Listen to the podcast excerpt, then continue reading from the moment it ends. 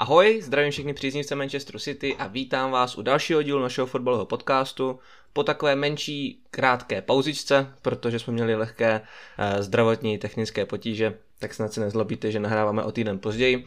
Nicméně jsme se vám to snažili trošičku vynahradit, proto tady máme dneska eh, dva vzácní hosty. Eh, jeden je tu už po několikáté, tím je Petr Il. Peťa, vítej. Díky za pozvání, čau. A dnešním e, speciálním hostem poprvé tady s námi, tak je tu i Štěpán, číslo dvě.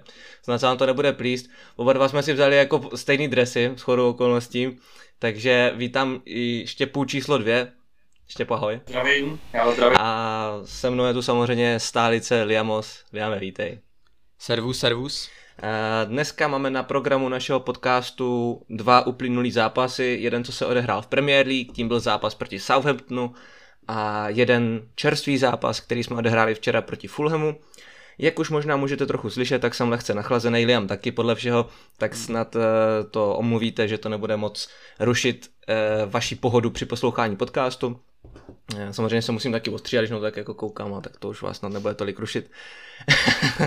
samozřejmě se toho událo za tu dobu, co jsme nenahrávali dost. Přišel k nám nový hráč, o kterým jsme vydali video, a dokonce se nám ho podařilo i podepsat a uh, taky ho připsat na soupisku pro Premier League, pro někoho hodně velké překvapení, třeba pro mě.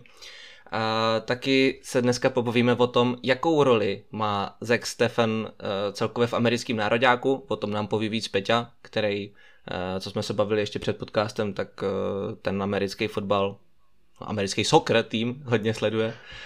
A taky se samozřejmě pobavíme i o trestu pro Kyla Walkera, který je trošku jako komický, samozřejmě jako zasloužený, ale upřímně asi nikdo z nás to moc nepochopil, tak ho tady trošku rozemeleme v našem linku, hmm. na, jak byl za poslední dobu zvyklý, tak akorát Rahim Sterling a Ben Mendy možná.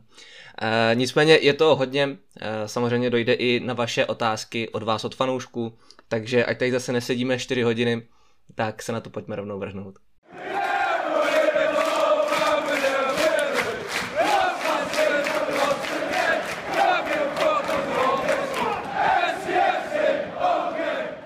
Jako první, ještě než se vrhneme na ty naše zápasy, co se odehrály, eh, by bylo možná fajn, přišel s tím eh, Štěpán, s tímhle nápadem, si trošku popovídat víc o našich hostech, možná i trochu o Liamovi, když já si myslím, že Liama znáte křížem krážem, ale i na něho možná dojde. Eh, tak bych se možná našich hostů poprvé chtěl zeptat, začnu asi u Štěpána. Štěpo, jak je to s tebou a s Manchesterem City? Jak dlouho třeba fandíš? Kdo je tvůj oblíbený hráč? Nějaká nejlepší, nejhorší vzpomínka? Povídej přáněj. Hele, tak u mě to bylo tak, eh, že fandím od sezóny 11-12, ale přesně si nepamatuju, který byl první zápas, kdy jsem začal fandit City. Každopádně pamatuju si na zápas, eh, kdy jsme zdemolovali United 6-1, ale nevím jistě, jestli to byl úplně ten první zápas, který by mě přivál k tomu, abych fandil City, ale na tohle mám živou vzpomínku. Každopádně můj nejoblíbenější hráč City už od té doby byl Sergio Aguero.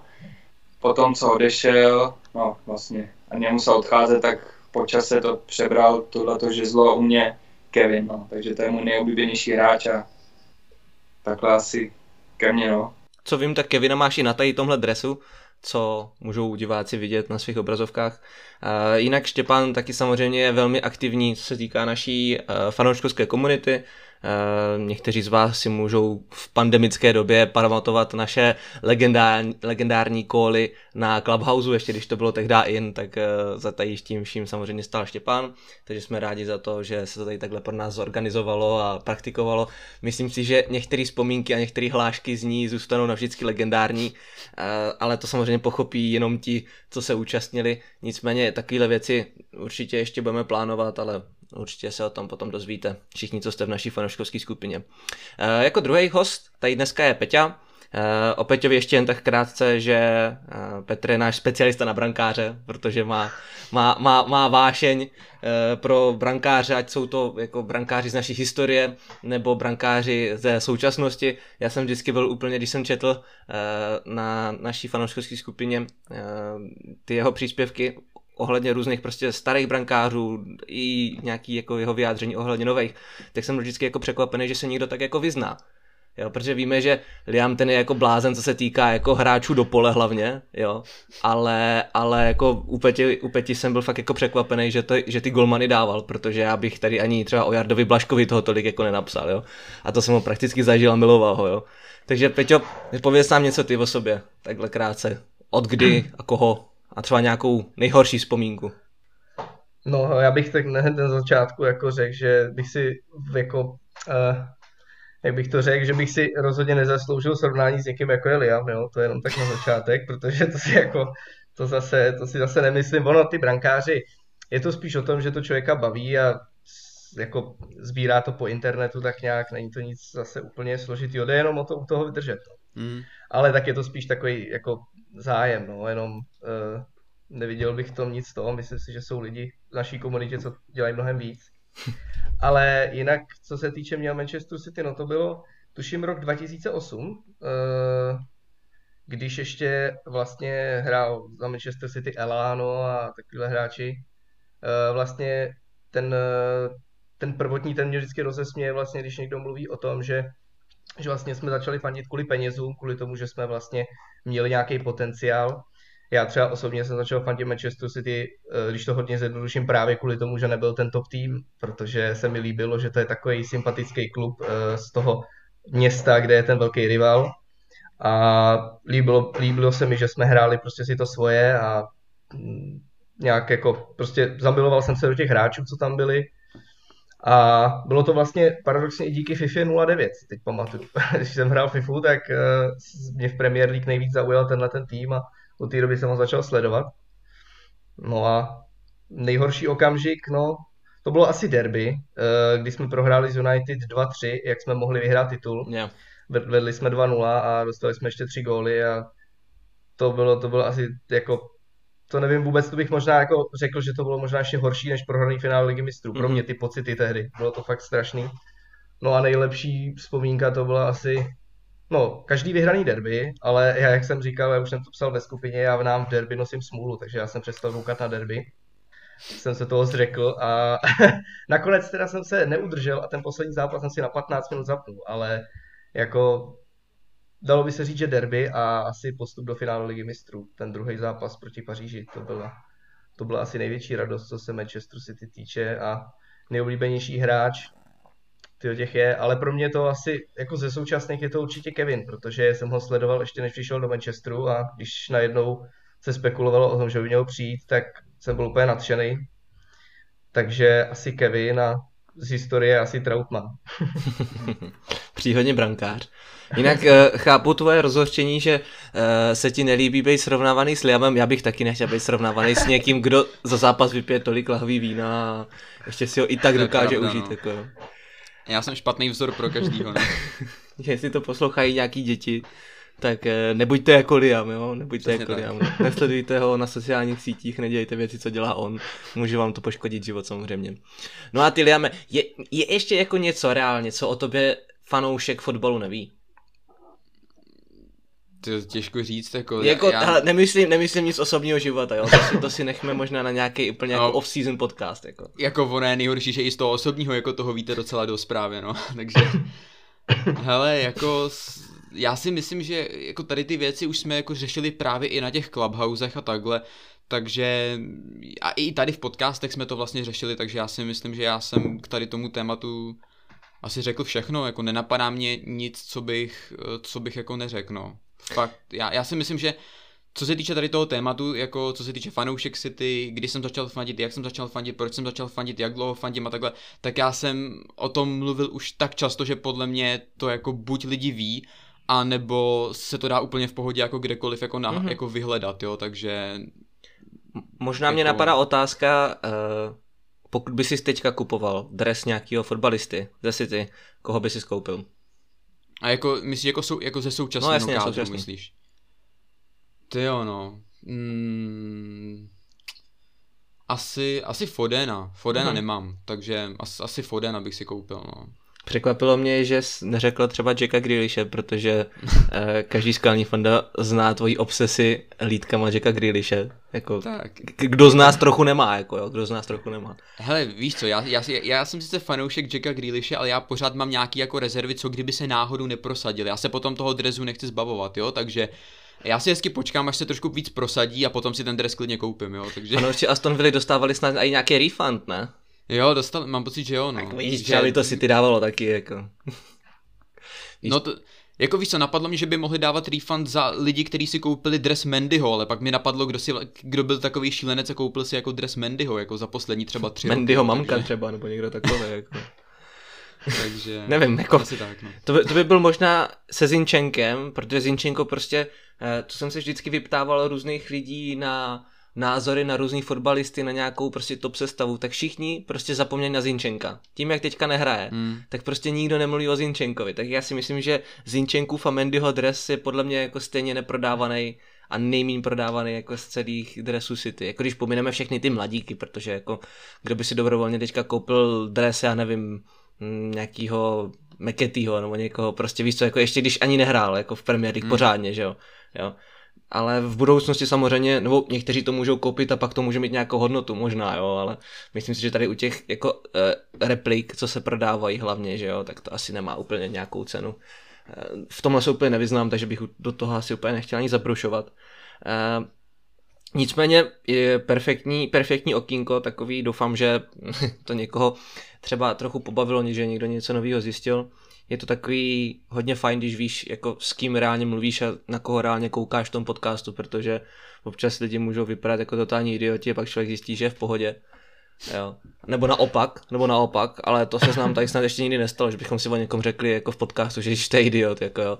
Takže jako já jsem rád, že máme jako zdravou komunitu a rozumnou komunitu, když někteří by možná namítali, ale to už je možná fakt na nějaký ten off-season podcast, eh, který by nebyl asi pro uši všech našich posluchačů. Eh, Nicméně pojďme se vrhnout na eh, to, o čem náš fotbalový kanál je, a to je fotbal. Překvapivě. A pojďme se podívat na zápas proti Southamptonu, který jsme odehráli v rámci 23. kola Premier League, pokud se nepletu, a odehráli jsme ho na St. Mary's, což je tradičně pro nás takovej, já nechci říct, že zakletý stadion, ale myslím si, že teď jsme po druhé v řadě neporazili Southampton, pokud uh, No. mě nějak funguje hlava dobře. Eh, No neporazili jsme ani teď, už jsem to tak nějak jako nastínil, skoro bylo 1-1, kdy jsme za ten bod ještě možná byli trochu rádi, protože hnedka na, na začátku zápasu otevřel uh, skóre zápasu, já mu říkám fakeový Kyle Walker, otevřel to Kyle Walker Peters, který by the way původně hrál taky za Tottenham, jo, takže to bylo ještě jako mnohem větší fuck up, když prostě ve FIFA dostal Kyla Walkera, který byl tehdy jako docela dobrý, že jo, a byl to Kyle Walker Peters. A asi ty muselo dotahovat a dotahovali jsme 65 minut, jo, což nebylo úplně jako, nebylo úplně jako košer, ale zaplať pámbu to tam Laporte dohodil hlavou, kdy s ním prakticky potom ani nikdo neoslavoval, protože jsme si všichni mysleli, že to byl offside. Uh, Štěpo, pamatuješ si, pamatuješ si ten zápas? Já si pamatuju, že ty jsi byl někde pryč, že jsi byl nějaký jako potom podrážděný. Hele, matně se vybavu ten zápas, jako z mýho pohledu ten zápas byl absolutně tragický, ale to je jako každý zápas proti Southamptonu, protože Hasenhüttl dokáže naordinovat prostě takovou taktiku na nás, že Southampton málo kdy odchází proti nám poražený, nebo respektive bez bodu, ale já si nepamatuju zápas proti soupeři, který by nám dal já nevím, oni nám dali z offsideu jeden gól nebo dva, protože si myslím, že jakoby celkově nám dali tři, ale platil vlastně jakoby jenom ten, ten jeden. No oni tam měli tu sekvenci těch offsideových gólů, ale myslím si, že možná, možná dva bych dal, jak už, už si to taky úplně nepamatuju, ale máš pravdu, no. Právě protože mi přijde, že těch chyb tam bylo až moc, že jsme se nedokázali jakoby chytnout za hlavu a začít prostě hrát fotbal, no, protože oni, já nevím, jako ten Hasenhüttl jim tam naordinuje, nevím co, že jim slíbí, prostě nevím co za ten zápas, ale my jsme je marně dobývali a zapať pámu, že to tam padlo, no, ale jak si říkal, když dala Porte gol, tak já jsem tak v jednu chvíli taky řík, jsem si říkal, jako to byl jasně offside, ale pro mě je to škoda dvou ztracených bodů po těch výkonech, co jsme předvedli proti Chelsea a Arsenalu, tak teď byla potřeba ty body potvrdit a my jsme zbytečně ztratili. No. Peťo, souhlasíš, souhlasíš se Štěpánem, hm, že tady takovýhle zápas, že jsou ztracený dva body, nebo že je ten jeden bod zlatý, v, jako vzhledem k tomu, jak ten zápas jako probíhal? No určitě, je to, je to dobrý point, eh, ani jsem se nad tím také nezamyslel, ale myslím si, že to je pravda, no. Ty výkony vlastně předtím byly, byly, byly opravdu výborný a je škoda, že jsme, že jsme ty body ztratili, no. Jako, mm, já jsem po zápase psal vlastně, že výborný výkon Southamptonu, bojovný, hlavně Salisu a podobně, ale psal jsem vlastně, že kdyby se proměnil šance, tak by jim ten dobrý výkon vlastně i tak k ničemu nebyl. Do značné míry si zatím stojím. Myslím si, že už si to teda pamatuju opravdu matně, ten zápas, ale uh, pamatuju si tam jeden center na zadní tyč, někdo to tam hlavičkoval nebo, nebo, nebo nohou dával, mm-hmm. nevím, ale každopádně u něj byl ani McCartneyho nebo Forstra, Forstra, že? Forstra. A, a vlastně tuším, že to tam vlastně ani nevěděl, jak to moc chytil, jo? chytil jak nohou, to vyrazil, to byla velká šance, takže jako byl jsem po tom zápase hodně frustrovaný, ale, ale zase jsem rád za Kevina, že, že má asistenci další a že se dotáhnul na toho Brghema a snažil jsem se na tom najít už opravdu takovýhle miniaturní pozitiva a uvidíme, co vám přinese další zápas, ale tady určitě jako tyhle body byly ztracený, zvlášť člověk z toho má takový mindrák, že zrovna ten Southampton vlastně dvakrát nás mm-hmm. dobral. Mm-hmm. Takže jako jenom vlastně asi respekt Southamptonu. No. No prostě s sebou souhlasím, Peťo. Uh, dobře si zmínil Salisa, protože ten byl v té obraně jako, ne, jako šílený, jako nedokážu si představit ani vybavit v paměti uh, nějakého obránce, který nám v posledních zápasech dělal takový jako velký problém, jako právě ten Salisu. To on jako uh, dobře, když, když třeba bránil Sterlingovi jako nějaký výpady a takhle, Eh, tak mu to docela šlo, protože ruku na srdce Sterling nebyl v tom zápase úplně jako ideální. Eh, spousta lidí si přálo minimálně z naší fanouškovské komunity, aby ho Pep vystřídal. A to se taky stalo. V 60. minutě přišel do hry Jesus, který to tam trošičku rozjezdil, tak jak to má Jesus vždycky jako v popisu práce, protože sice, ty, sice ty góly úplně teďka nedává poslední dobou, ale vždycky hraje skvěle Jesus, když nastoupí, oživí to ale Salisu podal fakt jako výborný výkon, myslím, že byl i oceněný jako man of the match dokonce, pokud se nepletu, takže jako jenom, jenom dobrý pro něj. Samozřejmě se začal hnedka po tom zápase spekulovat o tom, že by ho chtěl podepsat tady ten tým a tam ten tým, že jo, jakože chápu, že jedna vlaštovka jako úplně jaro nedělá, ale i tak to byl jako dobrý výkon a myslím, že z toho jako týmu e, našeho soupeře stojí určitě, určitě za zmínku. A ještě taky pokud se nepletu Brocha, protože ten sice dal ty gól jenom z offsideu, jak říká Štěpa, ale dal je a byl tam a byl hodně nebezpečný, takže já osobně, uh, Štěpan říkal teda, že ztracený dva body, ale já jsem byl po tom zápase rád za bod, protože uh, už jsem viděl, že 90 minut nebudeme schopni jim dát gól a pokud to tak z offsideu, takže ten bod se hodí a třeba to na konci sezóny může být rozhodující bod, kdo ví. Jo. Uh, Eh, který, jestli si teda vybavíš, jo, tak který hráč eh, z toho zápasu se ti eh, jevil jako ten nejúspěšnější z našeho týmu a který tě třeba jako nejvíc zklamal, jestli Hele, si co se, co se týče našeho týmu, tak mně se, mně se hodně líbil Jack Grealish. Jo, protože to byl asi tak nějak jediný jediný hráč z ofenzívy, který permanentně byl schopný zaměstnávat tu obranu tu, tu obranu Southamptonu. Je pravda, že Salisu byl fakt jako perfektní jo, a mě hrozně, připom, mě hrozně ten jeho výkon připomněl uh, výkon Diaše proti PSG, jo, kdy opravdu jako lítal pro každý balón a nechával se trefovat. Já si pamatuju, kdy ten Salisu dostal totální tečku prostě do ksichtu a ustál to. Je prostě, to Foudna, jo? Já, já mám jo, že to byl Foden, nejsem si jistý, no, ale prostě víš co, dostal totál, totální, totální tečku, já jsem se divil, jestli nemá náhodou zlomený nos nebo něco, jo, protože to byla totální raketa, on to ustál, víš co, bránil dál. Mě hrozně připomínal Diaše, no, proti tomu mm-hmm. PSG tady v ten jeho výkon, no, takže ten byl jako úžasný. Ale Grealish, Grealish byl za mě skvělý. Uh, měl tam trošku jako problémy s tím Romeu, myslím, že se jmenuje, ten jo, defenzivní jo. záložník, ano, ten mu tam trošku dělal problémy a měli tam spolu nějaký spory, ale jinak Grealish byl asi jediný, kdo jako nějak permanentně měl ten Southampton, nebo kdo byl nebezpečný proti tomu Southamptonu. Pamatuju si tam, kdy tam prošel asi tři nebo dva hráče na, nacentroval to přízemním centrem prostě před, před bránu, kde mm-hmm. stál sám Sterling, měl před sebou prázdnou bránu a nezakončil to. Jo, mám pocit, že buď to trefil do tyčky, nebo to trefil do brankáře, nebo to trefil mimo, teď si nejsem jistý, ale uh, to byl jasný gol, který Sterling měl na kopačce a neproměnil to, že jo.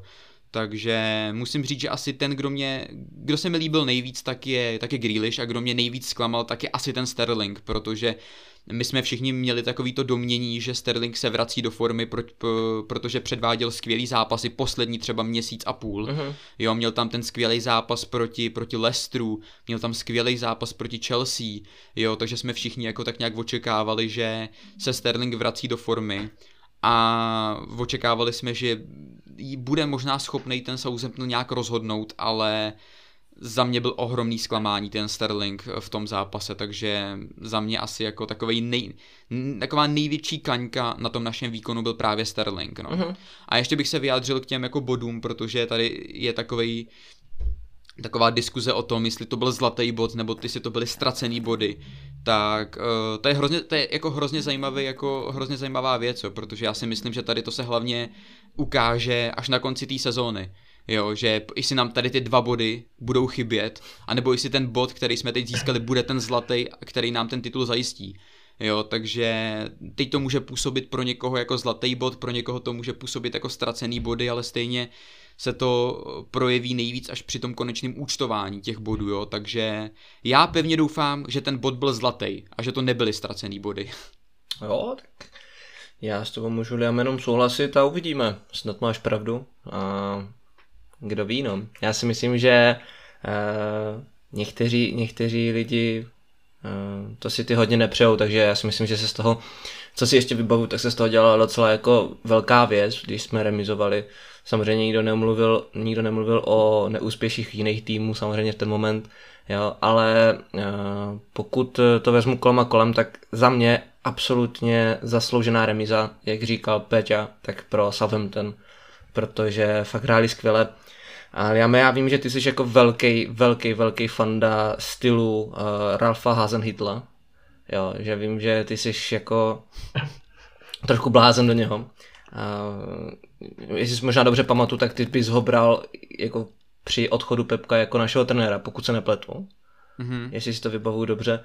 Uh, zkusil proti nám Hasenhitl zase tu svoji klasiku běhavou, já si myslím, že určitě, on je tady tím známý, že jo, když to bylo vidět, jo, jak ty, každý proti nám, nebo ne každý, ale drtivá většina týmu proti nám hraje tím stylem, že se zalezou, jo, a, a spolehají na nějaký protiútoky, ale Southampton tady to vůbec nedělal, teď oni nás prvních 20 minut doslova přehrávali, mm, mm, mm. jako doslova nás ničili, jo, já jsem si z toho ještě dělal srandu, že nás jako doslova točí, jako my jsme byli, oni byli úplně jinde než my, což jako z toho pramenil i ten gól, jo, nebo jak jste zmínili, oni měli spoustu šancí, dali asi dva další góly, který jako naštěstí byli z offsideu, takže jako oni, to nebyl vůbec žádný tým, který e, brání 90 minut a dají jeden šťastný gól, oni nás reálně přehrávali. Mm-hmm ten zápas, nebo na začátku toho zápasu. Druh, druhá půlka už byla trošku lepší z naší strany, protože oni fakt už v té druhé půlce spíš jakoby bránili, jo, protože víš co, vedeš nad Manchesterem City 1-0, tak ten druhý poločas už trošku jako odbráníš, jo, takže Eh, ten druhý poločas už trošku víc bránili, ale jinak ten první poločas byli podle mě jasně lepším týmem.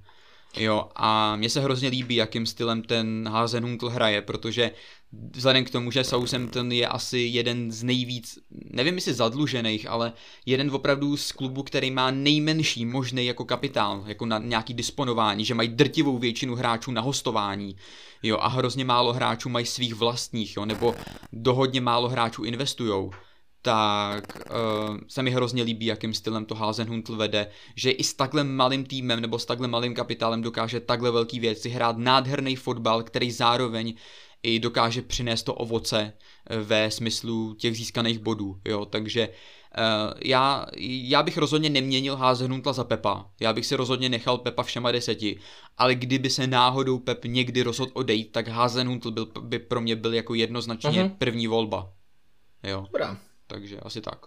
Ještě rychle k sestavě, v jaké jsme nastoupili právě proti Southamptonu.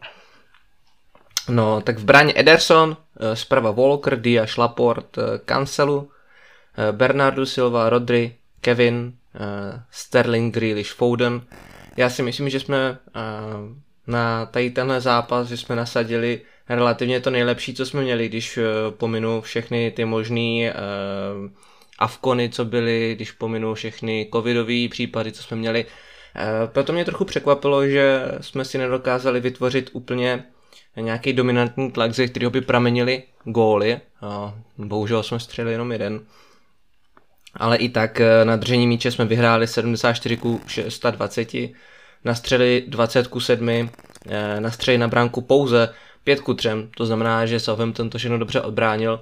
Uh, jak, si, jak si říkal, uh, Liame, tak ten uh, Romeo byl jako hodně, hodně neprů, neprůchozí, nebo jak to nazvat, v tom středu hřiště.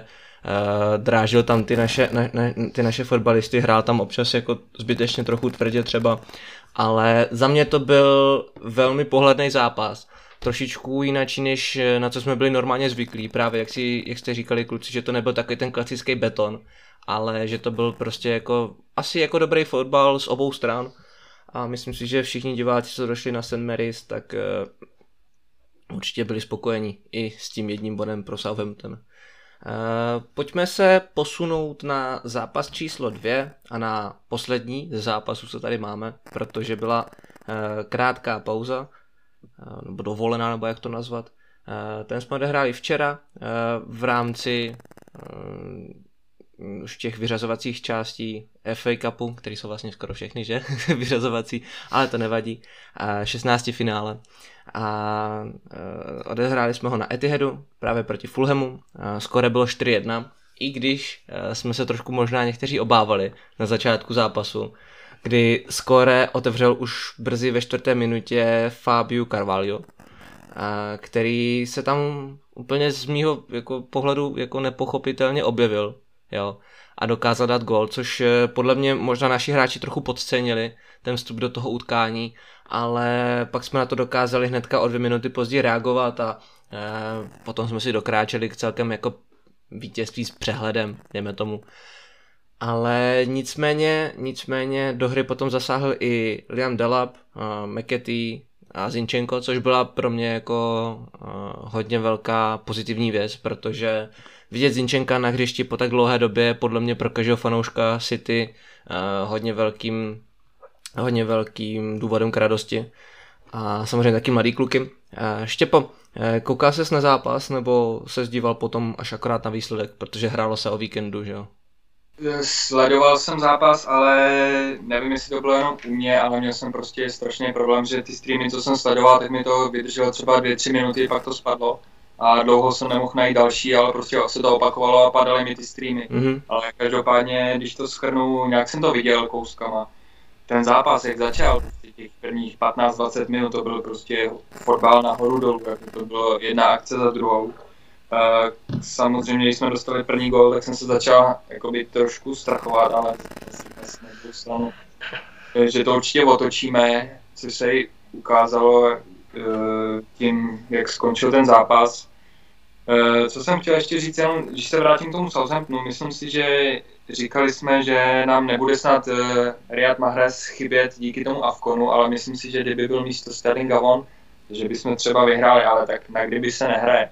Mě jenom mrzel ještě, promiň, že tam se takhle k tomu vracím. No ne, v pohodě.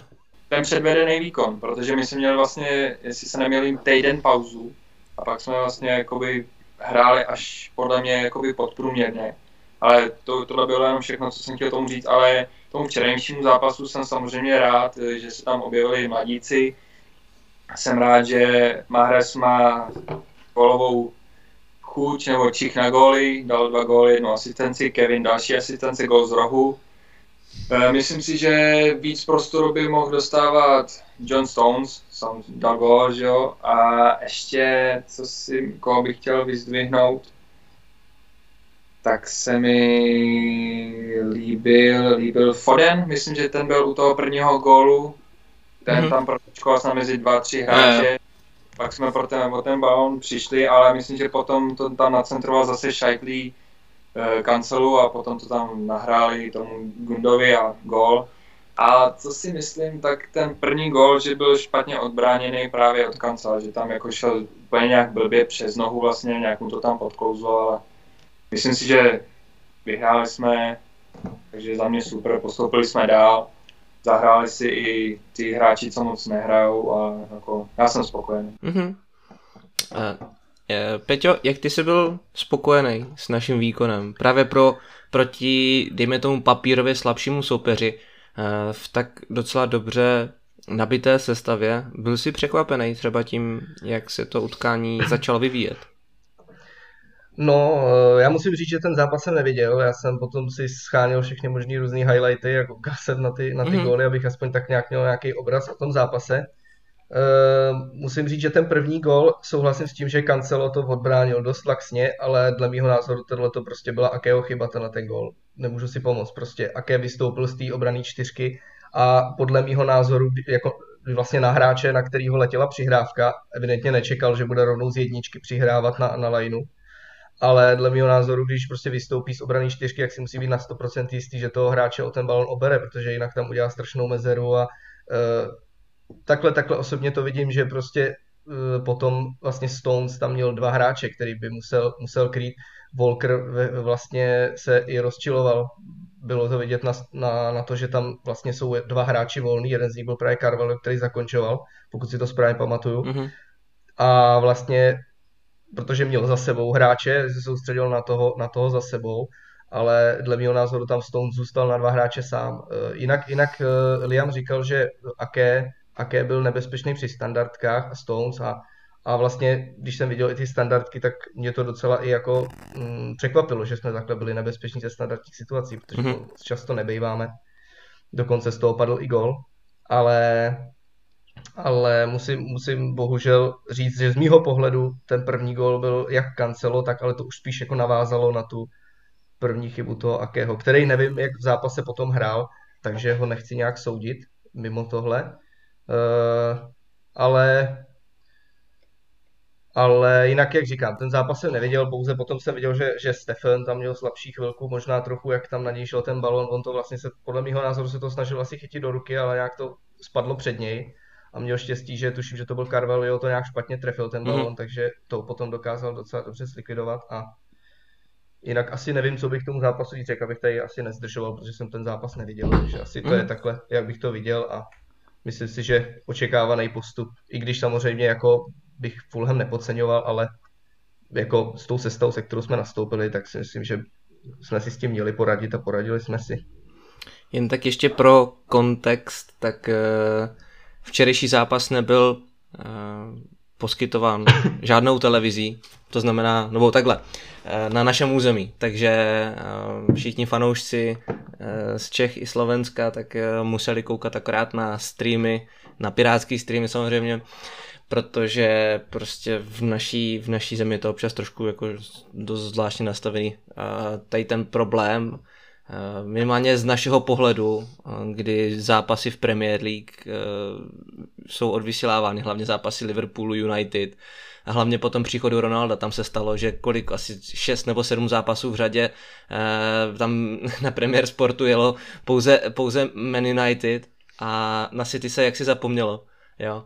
A, takže tady, tady ty streamování, nestreamování, to je takový hodně, hodně ošemetný téma, minimálně, minimálně pro nás fanoušky City, protože letos, letos to s tím Premier Sportem je minimálně za mě fakt jako strašný, jo, protože uh, je mi jasný, že se nedá úplně uh, asi uh, jako udělat radost všem, ale jako občas si člověk řekne, že když nedávají zápas nejlepšího týmu Anglie, jo, proti docela dobrýmu soupeři, ale dají tam radši Manchester United, který hraje proti Norwichi a teď třeba zase s nima ztratí body, jo, ale to je jenom příklad samozřejmě, jako neříkám, že se to ztratí, ne, že, že se to stane nebo nestane, jo, tak je to trošičku, trošičku smutný, jo, když třeba televize vynechá nějaký atraktivní zápas i pro nezaujatýho diváka, ale to bylo jen takový lehký odbočení, proč to třeba někteří z nás nevěděli, i když by možná chtěli, protože občas ty streamy prostě asi každý, co se fotbal, ví, že ty streamy prostě často stojí za hovno, jako to, to asi jako není úplně o čem. Každopádně uh, Štěpec už to dobře uh, nakousl, dva góly dal Mares, jeden Stones, jeden Gindoan, uh, k tomu, k těm dvou gólům ještě přidal Mares jednu asistenci, uh, Kevin dal asistence dvě, takže pro tady tyhle hráče velmi povedený zápas, Uh, nicméně, Liame, tvůj jmenovec se dostal do hry v 77. minutě. Málem dal gól, Nevím, jestli jsi to viděl, jestli jsi koukal, nebo jestli jsi nekoukal. Koukal, koukal. Uh, byl v offsideu, pokud se nepletu, ne, pokud si ještě vybavu. Uh, to by byl návrat na Etihad jako kráva, podle mě, jako kdyby Delap došel prostě a hodil by tam hnedka fíka, jo. To po tak dlouhé pauze to by byla podle mě dost velká rána pro všechny jeho hejtry, který asi trochu ani nechápu, jako proč někdo hejtí kluka, který nikdy neměl ani šanci někomu něco udělat, ale už jsme asi v takovém světě. Nicméně, Liame, jak tobě se líbil zápas? Co nám o něm povíš? Hele, co se týče celkově toho zápasu, tak já si myslím, že to kluci schrnuli asi jako skvěle. Já k tomu asi nic moc nemám. Souhlasím s tím, že ten první gol byl jako zbytečný doslova, protože to byla fakt školácká chyba celý obrany. Ať už po Akého, po, po, po Kancela, jo, tam prostě ohromná škvíra, víš co, nemůžeš si dovolit, aby ti ten balon prošel takhle skrz tvoje pokutový území na volného hráče, to prostě jako nejde, jo, takže s tím souhlasím. Mahrez vynikající výkon hned po návratu z Avkonu, Kevin měl úžasný výkon, ten se mi hrozně líbí, ten Kevin, já jsem za něj hrozně rád, protože on měl strašně těžký ten první mm-hmm. půl rok, kdy vlastně i říkal, že vlastně asi první že první dva nebo tři měsíce hrál pod bolestma, pod práškama, jo, že, že prostě, že dva až tři měsíce ho non-stop bolely ty kotníky, takže logicky neměl úplně takový čísla, jaký by asi měl mít, ale v posledním měsíci a půl se vrátil na tu starou dobrou vlnu, dává goly, dává asistence, je extrémně důležitý a já jsem za Kevina hrozně rád, jako já mu to hrozně přeju a doufám, že mu to, že mu to, že to takhle bude pokračovat dál. A samozřejmě, jak jsi zmínil, Delap, vynikající návrat, hrál skvěle podle mě, jako na to, co tam, na to, jak omezený čas měl a na to, že asi půl roku nehrál, tak uh, předved vynikající výkon. Škoda toho gólu, já jsem mu ho hrozně přál, jako když ho tam vstřelil, tak já jsem opravdu zařval, jako a byl jsem, byl jsem z toho hrozně rád, až pak jsem si všiml, že je offside. Takže jsem z toho, byl jsem z toho trošku smutný, protože jsem mu to fakt přál, ten gól. Strašně by si ho zasloužil, ale ještě více mi líbil McAtee jo, jelikož on tam přišel a během prvních pěti vteřin na hřišti vybojoval standardku. Jo, pak dal, zase se dostal k míči, prošel přes dva, tři hráči a vytvořil šanci.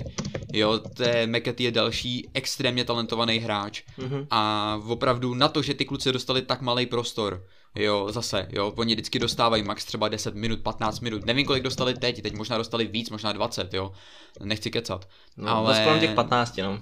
No, ale jako ned- ne- nedostávají toho prostoru zase tolik. I když jako u Delapa víme proč, on byl prostě zraněný, ale myslím, že McAtee by toho prostoru mohl dostávat víc.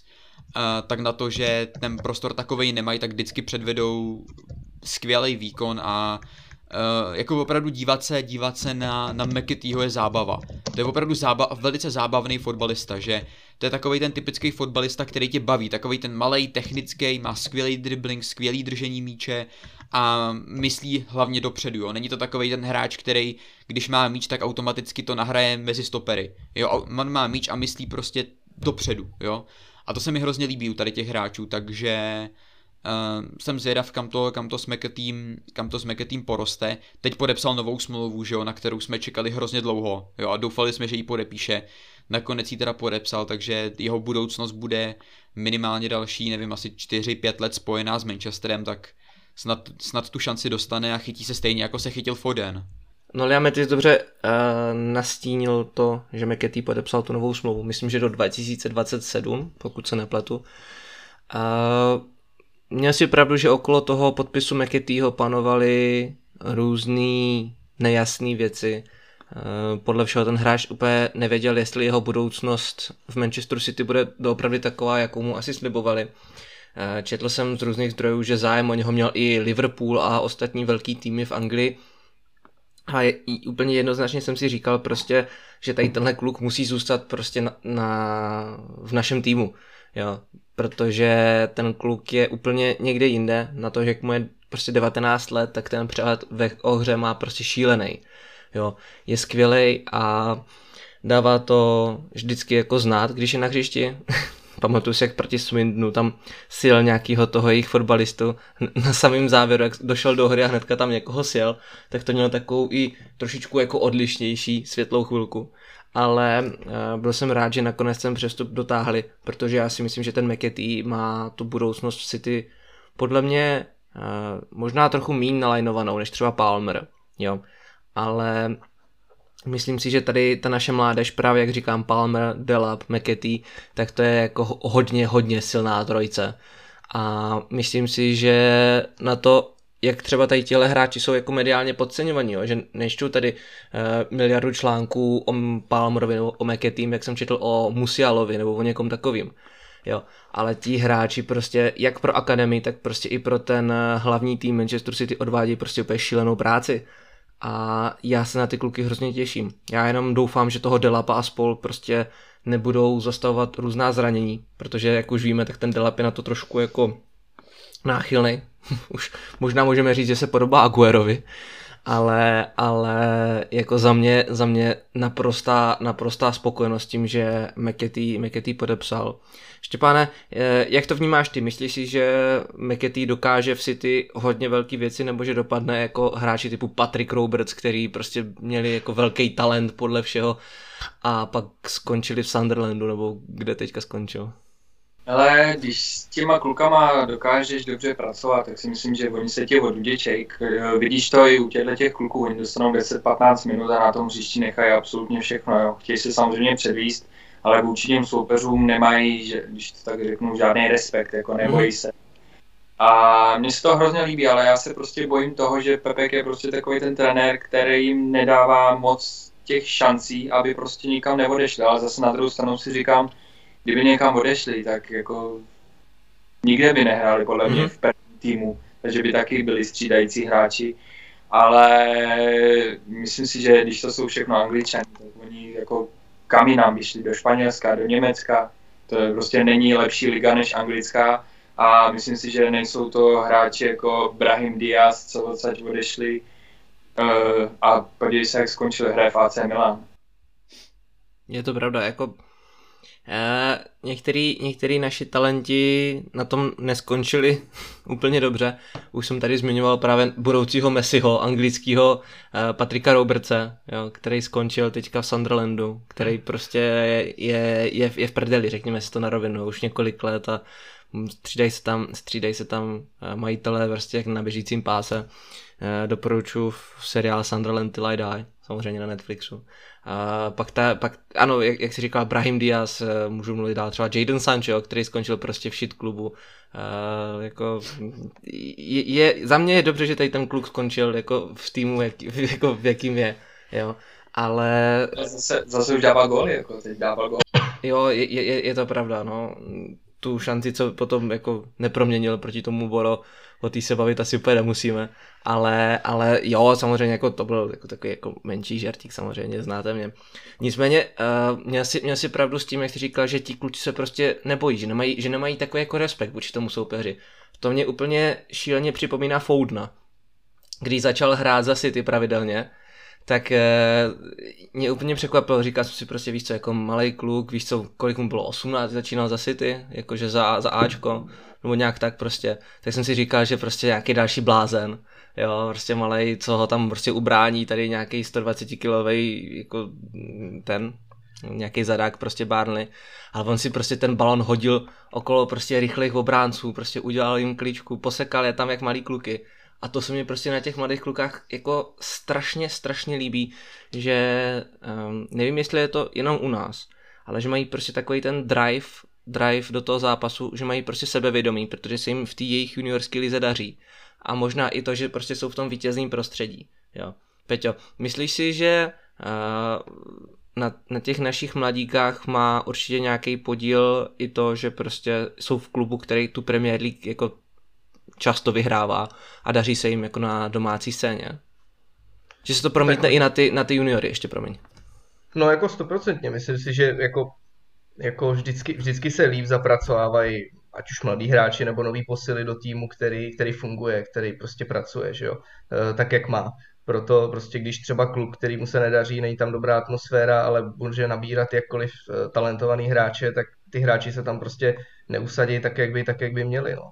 E, ohledně toho Palmera McAteeho, myslím si, že že i kdyby jim třeba Pep právě nedával tolik příležitostí, tak přesně, no, jako kam by šli to za prvý a za druhý, myslím si, že neexistuje jako moc lepších trenérů, kteří by jako pro mladý hráče než třeba je Pep, si myslím zrovna. A e, já nevím, jestli jsem to slyšel, opravdu jestli to říkal Sané, nebo ne, ale teď si nějak matně vybavu, že vlastně mluvil o tom, že přichází do Manchester City hlavně kvůli třeba Guardiolovi, a myslím si, že ty mladí hráči, samozřejmě to je něco jiného než Sané, oni klub, ten klub milujou, jsou tam odmala, takže to je samozřejmě jiná situace, ale že ten Pep je prostě pro ně ideální a myslím si, že oni to sami i ví, takže o ten rozvoj těch mladíků bych se nebál. Naopak strašně se těším, že se z nich stanou druhý Foudnové a budou, budou třeba i potom, bylo by to nádherný vidět základní sestavu a aby zálohu tvořili tři odchovanci, že? Foden, Palmer, McAtee a třeba i spoustu dalších, takže myslím si, že ale na tu tvoji otázku 100% se to promítá, protože vždycky můžeš, vždycky se víc uh, povede zapracovat hráče do, do týmu, který, který prostě funguje a, a jede prostě. A je tam dobrý prostředí. Já jsem překvapený i tím, že se ti naši hráči chovají jako profesionálové. Víš co, některé hvězdy by byly jako, jako překvapený, že střídají hráči typu Mekety, jo. No. Že nevím, jak by to rozchodili uh, někteří takový ti horkokrevní horkokrevní hráči, víš co, takový ty super hvězdy, kdyby ho střídal 19-letý kluk, víš co, i, i když je to prostě v poháru, tak víme, že prostě někteří fotbalisti jsou takový, ale tady se to děje prakticky na nějaký jako pravidelný bázi, že tady Palmer střídá De Bruyne nebo něco takového prostě, i třeba v Premier League. A to se mi strašně líbí, že to ti prostě chlapi vezmou, jo, a že těm klukům prostě dělají to prostředí takový, aby právě dobře zapadli, jo já jako tady o těch malých klukách bychom mohli mluvit jako do nekonečna, protože já jsem tady tou, tou naší prací strašně fascinovaný třeba. Jo. Právě i, i kvůli tomu, jak ti hráči se k ním chovají prostě fakt jako, jako takový jako rodiče kolikrát, jo. To jsem četl různý, různý zpovědi hráčů jako Akademie City, tak prostě všichni si tam jako chválili přístup těch uh, dospělých hráčů, velkých hráčů, jo. Teďka jsme viděli dokonce i to, že uh, Ilka Ignolan si dělal s under 16 hráčema trénink kvůli tomu, by dosáhl jako vyššího levelu licence, jo, trenérské. Eh, takže to je úplně jako super, že se ti hráči angažují i tady v té jako mentorské části. A já jenom doufám, že některý hráči, co tady máme, typu Fernandinho, Aguero, to už tady sice není, ale spekuluje se i o něm, eh, takže se objeví na nějaké té listině toho našeho trenérského štábu nemusí to být asi úplně trenér A týmu, ale minimálně jako ukázat těm mladým klukům, jak se to dělá, tak to je za mě úplně jako perfektní. Um, ještě pomyslíš si, že má Ginoan třeba nějakou budoucnost v našem klubu jako trenér mládeže nebo trenér čehokoliv? Myslíš si, že eh, si tu licenci dělá třeba i právě kvůli tomu, aby tady pomohl City k dalším titulům nebo mládeži? Já jsem nad Gundem jako trenérem vůbec nepřemýšlel nebo neuvažoval. Eh, překvapilo mě to samozřejmě, jak se to objevilo, ale koho bych chtěl, tak aby Vincent Company vedl jednou na šáť, nebo aspoň nějaký tým, protože on je prostě skvělý. No. Ale jenom ještě k těm mladíkům, já jsem chtěl říct, že ty naši kluci, nemusí to být tím, že jsou angličani, ale podle mě to je prostě jiná nátura, než prostě ty španělští mladíci, který jsme u nás měli, Luis Garcia, prostě, že necítějí prostě tu podporu klubu, ani prostě to časové vytížení, tak chtějí prostě domů, ale já si myslím, že je to taky z toho důvodu, že to nemají v hlavě srovnaný natolik, aby dokázali pochopit, že to s nima myslíme jako dobře, ale prostě oni chtějí hrát prostě co nejvíc, ale zase musí jít na druhou stranu v úvahu to, že ten čas dostanou, ale musí prostě, já nevím, třeba jako Foden pochopit, že to může trvat třeba 3-4 roky, ale podívej se, kde je Foden dneska a kde jsou ostatní, že mm-hmm. co odešli.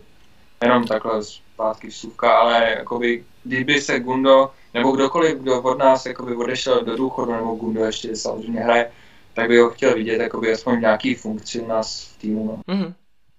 A co já vím, tak, eh, tak Gindogan je jeden z těch velmi, velmi inteligentních fotbalistů.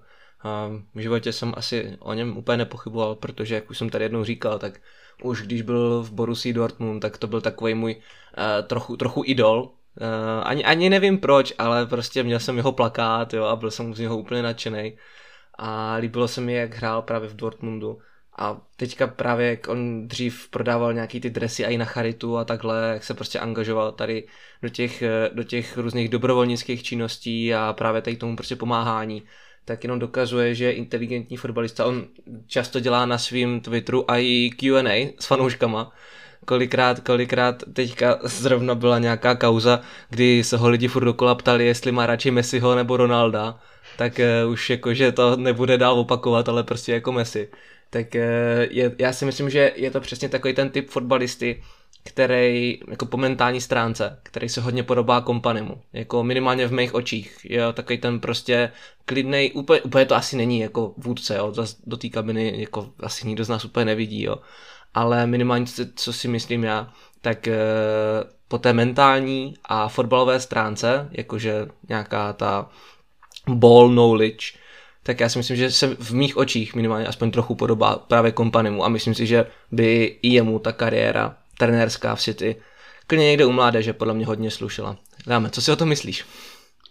Na to já, tak koukám. Já s, tím, já, já s tím souhlasím, protože za mě Ilka je rozhodně jako jeden z nejvíc inteligentních lidí, co se týče nějaký jako lidský stránky. Ne, jo, když dám pryč úplně fotbal a budu brát fotbalisty jako, no, jako normálního člověka, tak po nějaký lidský stránce si myslím, že jako Gindogan patří jednoznačně mezi jako ty nejinteligentnější, který jako jsou. Jo, což je docela paradoxní, protože Gindogan nikdy nebyl a nikdy asi nebude tak třeba jako populární nebo tak uznávaný jako hráči typu Pogba. Jo, a přitom právě takovýhle hráči jako Pogba, jako Griezmann by si právě z Gindogana mohli brát jako příklad, jak se lidi mají chovat, mm-hmm. protože opravdu uh, on sice nikdy nebyl nějaká světová hvězda, nebo, nebo takhle. Gindogan byl vždycky skvělý hráč, to jako nikdo nemůže říct nic, ale nikdy to nebyl úplně takový ten člověk, který by byl nějak jako všeobecně uznávaný. Jo, takže, ale myslím si, že hodně těch jako světových fotbalistů, kteří jsou třeba známější nebo uznávanější než Gindo, tak by si z ní mohli vzít prostě příklad, jelikož to, jak se Gindo chová, to je tak by se podle mě měl chovat každý profesionální fotbalista. Jak jsi zmínil, tak eh, práce pro charitu, pamatuju si, kdy byly požáry vlastně v Turecku, mám pocit, kdy to, kdy to sfouklo hromadu stromů, hromadu lesů a Gindo vlastně přispěl nějaký peníze na, na prostě na nový stromy, aby byly v Turecku, jo, nebo někde v Alžírsku taky potom uh, tomu pomohl, jo, nebo když byla, když byla karanténa, nebo když eh, byl, mám pocit v Anglii taky nějaký první lockdown nebo něco, mm-hmm tak uh, dal nějaký peníze právě na nějaký, na nějaký domov důchodců nebo mm-hmm. něco takového. On tam možná i vozil nějaký jídlo, mám dojem. I ně, něco takového. Možná to bylo to jídlo právě, možná to bylo to jídlo, do čeho dal ty mm-hmm. prachy. Já si teď nejsem jistý, ale něco, něco tam takového dělal, si pamatuju, ale ono už je to rok zpátky. No, jasně, jasně. Přesně nevím, ne, přesně nevím co, co to bylo, ale on, to není věc, kterou by dělal jako jednou za kariéru, on to vždycky dělá tady ty věci a já si toho hrozně cením, protože i, i tak jako není jako vnímaný, jo. I když jako dělá tu charitu, je to skvělý hráč, drží si svoje místo v Manchesteru City, což jako v 31 nebo 32 letech být pořád stabilním hráčem v jednom z jako nejlepších klubů v Evropě, který má jeden z nejširších kádrů, tak to, jako to chce respekt, jako mm-hmm. v takových letech držet si svoje místo, který Gindo má. Jo, takže a bez pochyby v minulý sezóně byl asi naším nejlepším hráčem Gindo, jo, nebo no minimálně střelcem. nejlepších. nebo jako střelcem určitě. Takže uh, já, já bych si rozhodně přál, aby Trošku mě mrzí, že Gindo uvažuje o trenérské kariéře, ne, že bych mu to nepřál, protože já si myslím, že jako po mentální stránce na to určitě má, ale já jsem si tak trošku přál, aby působil buď třeba v té roli, jako třeba působí za baleta, jo, který je prostě tím ambasadorem, jo, a prostě má konekce v tom klubu, spolupracuje s tím klubem, dělá pořád něco s tím klubem a já bych si hrozně přál, aby Gundo po konci kariéry byl pořád spojený s Manchesterem City, protože takovejhle typ hráčů chceš mít v klubu, jo, jelikož to jsou ty hráči, který nejsou, když to řeknu blbě, nejsou nějak jakože skažený a jsou schopní předávat nějaký hodnoty ostatním hráčům nebo mladým klukům. Proto jsem třeba rád, že když měl ten trénink s tou U16, že to byl právě Gindo, protože u něj jako máš jistotu, že on ty kluky prostě neskazí. Mm-hmm. Jo, on, on, on jediný, co jim může předat, tak je nějaká prostě, nějaká ta jeho fotbalová knowledge a i, i, i, i ta lidská. Jo, takže za mě, za mě Gindo strašný frér, mám ho, jako člověka ho mám strašně rád, i když jsem ho někdy jako fotbalistu fakt jako nenáviděl, protože hlavně v době, kdy fakt jako neměl formu a mm-hmm. Guardiola ho tam na sílu tlačil Jo, což si myslím, že si pamatujeme asi každý, jo. A to nebyla úplně Gindoganova chyba. Mě hrozně mrzelo, že za to dostává kritiku primárně Gindogan, který za to tak nějak jako nemohl, že jo, tam Guardiola pořád cpe. Mm-hmm. Ale, ale v poslední době šel i herně extrémně nahoru. Mm-hmm. Ale, ale lidsky je to pořád ten samý, samý usměvavý, pozitivní Gindogan, takže já, já ho mám strašně rád jako člověka a doufám, že by s náma mohl zůstat i po konci kariéry. No tak uvidíme. Každopádně uh, Gindogan není jediný hráč City, který si zatrénoval s U16, jako jo, ale ale jeden, jeden z nich tady sedí už jako v kriminále. Ale, ale každopádně je tady, napadne nás ještě někdo třeba uh, z těch našich hráčů uh, základního týmu, no toho, toho A týmu, uh, který by ještě mohl mít nějaký jako parametry toho trenéra mládeže nebo asistenta trenéra třeba Guardiolovi nebo budoucím trenérům. Možná mi napadá třeba Fernandinho ještě. Sorry, hmm. teď jsem to chtěl říct akorát. No, dobrý, hmm. dobrý point, Štěpo. Jo, jinak, jinak už... Jako napad mě, ale to, jako mě napad jako Bernardo, ale zase Bernardo je strašně jako, jako až moc hodnej podle mě na trenéra. Jo, takže ten nejsem si do, úplně do budoucna, jistý. Do budoucna si myslím, že třeba David Silva má jako co předat. Otázka je, jestli on je, jako není typ na trenéra, 100% no, ne, ale spíš, spíš právě. na toho člověka, který dokáže uh, předat nějakým způsobem uh, opravdu i to, jak se má fotbalista chovat a tak mm-hmm. dále. I když teda v Láciu teďko uh, to staví na hlavu, že jo, to, že vlastně David Silva je, je jako uh, dobrý člověk, že jo, jak to tam bylo s tím mm. přestupem, ale, ale tak jako uh, myslím si, že to je fotbalista zrovna, co má co nabídnout, ale je pravda, že to je takový ten hráč, co je spíš jako slyšet na hřišti, jako v úvozovkách vidět na hřišti, než, než jako mimo mhm. hřiště, mm-hmm. takže asi tak. Mě by spíš zajímalo ještě, jestli si dokážete představit, že by byl, dejme tomu, trenér Kompas a měl svůj manažerský tým, kde by byl třeba Aguero a tak, takhle Fernandinho, ty, prostě třeba 5-6 hmm. hráčů, kteří u nás hráli a tvořili by jeden trenérský tým.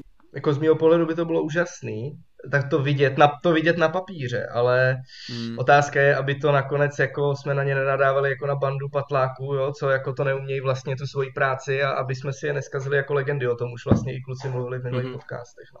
Že by šli vlastně, každý by chtěl to nej, nejlepší jakoby sám od sebe hmm. do toho týmu dát, ale vlastně by to asi nehrálo s, jakoby hmm. dohromady dost dobře. No. Leda, že by se třeba každý, já nevím, soustředil jeden na obranu, druhý na zálohu, třetí na útok, čtvrtý na brankáře, ale to by musel tam být Joe Hart. ne, jako nápad to je dobrý. Jako minimálně, minimálně třeba i pro nějaký uh, tvůrce nějakých jako hollywoodských filmů by to bylo jako návrat, návrat legend mm. do Manchesteru. Jako osobně, osobně si myslím, že by to byl jeden z těch nejlepších marketingových tahů, co se týká tenera, co by si ty kdy mohlo mít, jako kdyby se vrátili hráči takovéhohle kalibru. Ale jak už jsme tady sami zmiňovali a jak říkal třeba i Peťa, uh, obávám se, že minimálně jeden z těch tří, co bys jako, co si zmiňoval, tak by nebyli tak dobří trenéři jako fotbalisti. Minimálně jeden. Jo? A, a je úplně hmm. jedno kdo. Jo?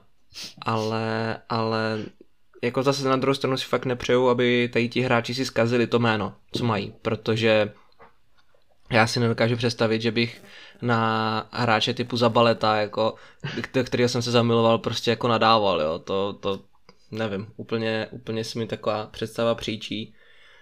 Ale jako minimálně za mě by to bylo super, jo. A možná ještě třeba takový Kevin by byl podle mě potom jako v budoucnu dobrý trenér pro mládež.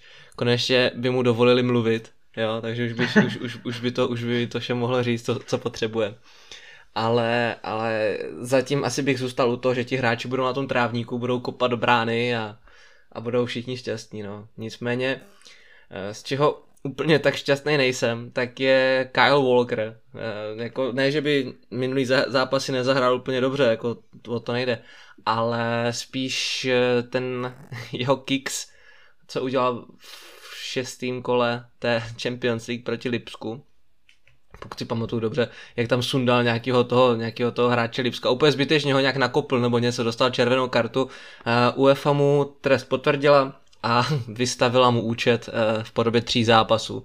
Což uh, samozřejmě pokud si to každý umí domyslet, tak pokud bychom v tom čtvrtfinále vyhráli, tak by se to samozřejmě stahovalo i na semifinále.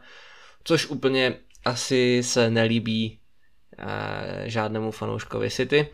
Eh, já jsem osobně byl teda hodně nasraný, protože těch faktorů, eh, co, co v tom se hrávají roli, je strašně moc. Jako, ale jediný člověk, na kterého jsem byl fakt jako nasraný, krom Volkera, tak byl Guardiola. Protože toho hráče ani vůbec jako nemusel, nemusel stavět, že jo, jo. Mohli jsme to odehrát s nějakým mladým klukem, který by tu červenou klidně mohl dostat, že jo, stejně by nehrál. Ale trochu mě to teda nasralo, protože zrovna ten Walker do té obrané hry je jeden z těch pilířů, protože prostě ten předběh Mbappého, ubrání ho a, a takových hráčů moc není. Jo. Taky to vidíme ve francouzské lize nebo i v Champions League, kdy Mbappé obejde jako půlku obrany a nikdo ho nestihne a dá gol. A proto si myslím, že hráči typu uh, Kyle Walker prostě budou chybět.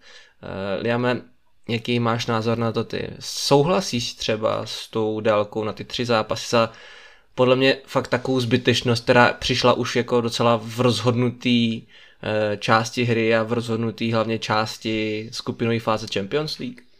Já si myslím, že tady nese svoji vinu jak Guardiola, tak Volker, no, protože za prvý Guardiola tam nemusel toho Volkera vůbec stavět, jo, ten tým mohl vypadat úplně jinak, protože tam doslova o nic nešlo, jako fakt vůbec o nic.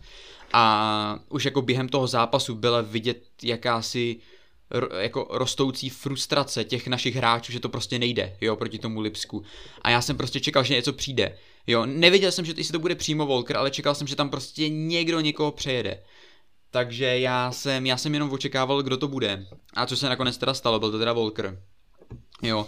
A podle mě část viny na tom nese Guardiola, protože buď tam ty hráče neměl vůbec nominovat, nebo zvlášť hráče typu Volker, který jsou takový trošku vzně, vznětlivější, a, a nebo je měl prostě vystřídat, jo, protože ono se to, když se to stalo, nějak ke konci zápasu, nějaká 70. Mm-hmm. minuta třeba, jo, takže v tu chvíli už je, jako fakt mohl vystřídat ty hráče, takže jsem, jsem, jako byl jsem trošku naštvaný na Guardiolu, protože na tom určitě nes, má nějaký podíl viny, ale zase jako na druhou stranu to, co předved Volker je, jako, to je totální, to je totální bezmozek jako ten Kyle, protože v zápase, kde doslova o nic nejde, si nechat dát červenou kartu a vyloučit se na tři zápasy, což, jsou, což je vlastně celý osmi finále a první zápas čtvrtfinále, to, to prostě nedává smysl. Ještě tak debilně.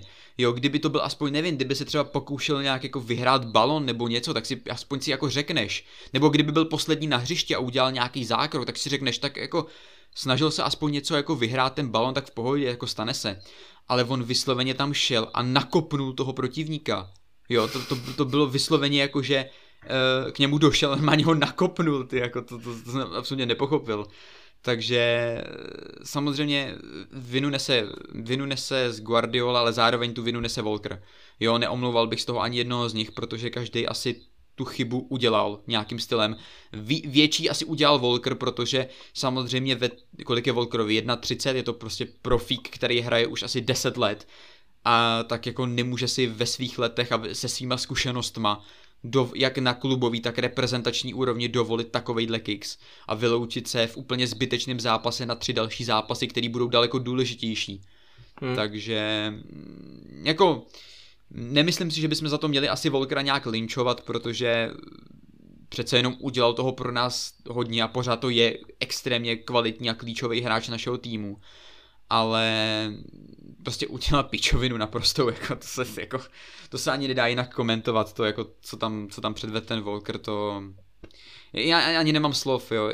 Já jsem to, já říkám, já jsem to tak nějak čekal, že se něco stane, ale nečekal jsem, že, to, to, to se, že, že se to stane takhle debilním způsobem a úplně zbytečným způsobem. Mm-hmm. Štěpo, ty souhlasíš třeba s těma třema zápasama, co bude muset Walker stát?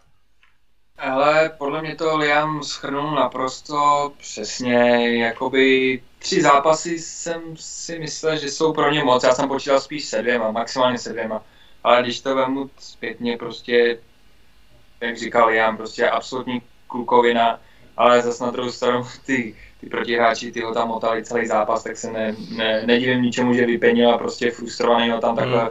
podsek, jo. Ale jak říkal znova Liam, ten zápas měl vypadat úplně jinak, protože za prvý o nic nešlo a za druhý v 70. v kolikátý minutě už mělo být dávno vystřídáno, ne začít úplně s jinou sestavou vlastně. Takže... A, A tak to, to už je taková jako hodně slavná stránka Guardioli, že prostě ať vedeš nebo prohráváš, tak prostě první střídání přichází většinou třeba v 88 minutě, jako to, já, já, já nevím, jestli na to má vsazíno, nebo jako, co, co se tady děje, ale, ale právě včera, pokud si, pokud si dobře pamatuju, tak včera se stala jako hodně velká výjimka, že jsme střídali jako velmi brzo na, na jako Guardiolovi poměry, takže asi šel Pepino nějak jako do sebe. Každopádně, Peťo, co bys ty potom jako udělal tomu Volkerovi, kdyby si byl ty trenér? Za takovejhle kicks úplně jako v rozhodnutém zápase. No já nevím, já asi, asi, bych, asi bych tak maximálně řekl to, co říkal ten uh, předseda toho klubu v okresním přeboru, když ten hráč se nechal vyloučit za to zprostý slovo.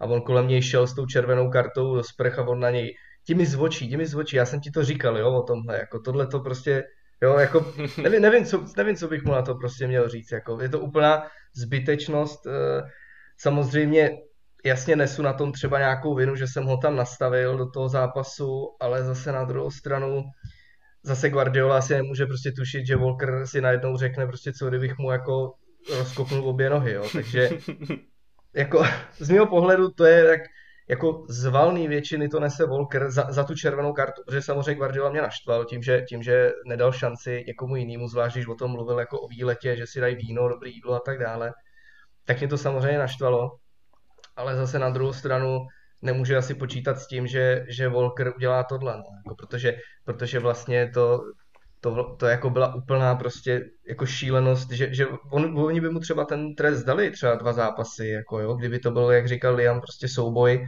o míč nějaký, nebo nějaký zastavení útočníka, který by šel sám na bránu, nebo něco, ale tohle byla prostě jako totální krávovina. No, jenom tak jako, prostě, no. no jenom tak jako učáry, učáry, u čáry stojí prostě a jako kopne mu ze zadu do nohou, prostě jako úplná šílenost, takže z mého pohledu tři zápasy jsou zasloužený a, a nevím, co bych mu jako na to řekl, no, prostě to opravdu, ani, ani jako, to přesně jak říká Liam, prostě nemá člověk slov, jako. To... Hmm, hmm. Ale Promiň, že do toho skočím. Tady je nejhorší to, že ty mu nemůžeš dát ani jakoby osobní trest, že ho necháš, že ho posadíš na další zápasy, protože my máme tak málo beků, respektive když on nebude na pravém beku, tak tam místo něj dáš kancel na levo po Zinčenko, nebo Aké, ale potom jakoby nemůžeš to takhle hrát dlouhodobě, že hmm. toho volka, volk se tam dáš zpátky, že jo, ale jakoby já bych mu klidně dal nějaký osobní trest, že bude sedět, a tak on už to asi měl i v lize, protože potom tam snad umřel nějaký ten kamarád, hmm. a takže on seděl i tak, no, ale prostě na, naprostá blbost, no.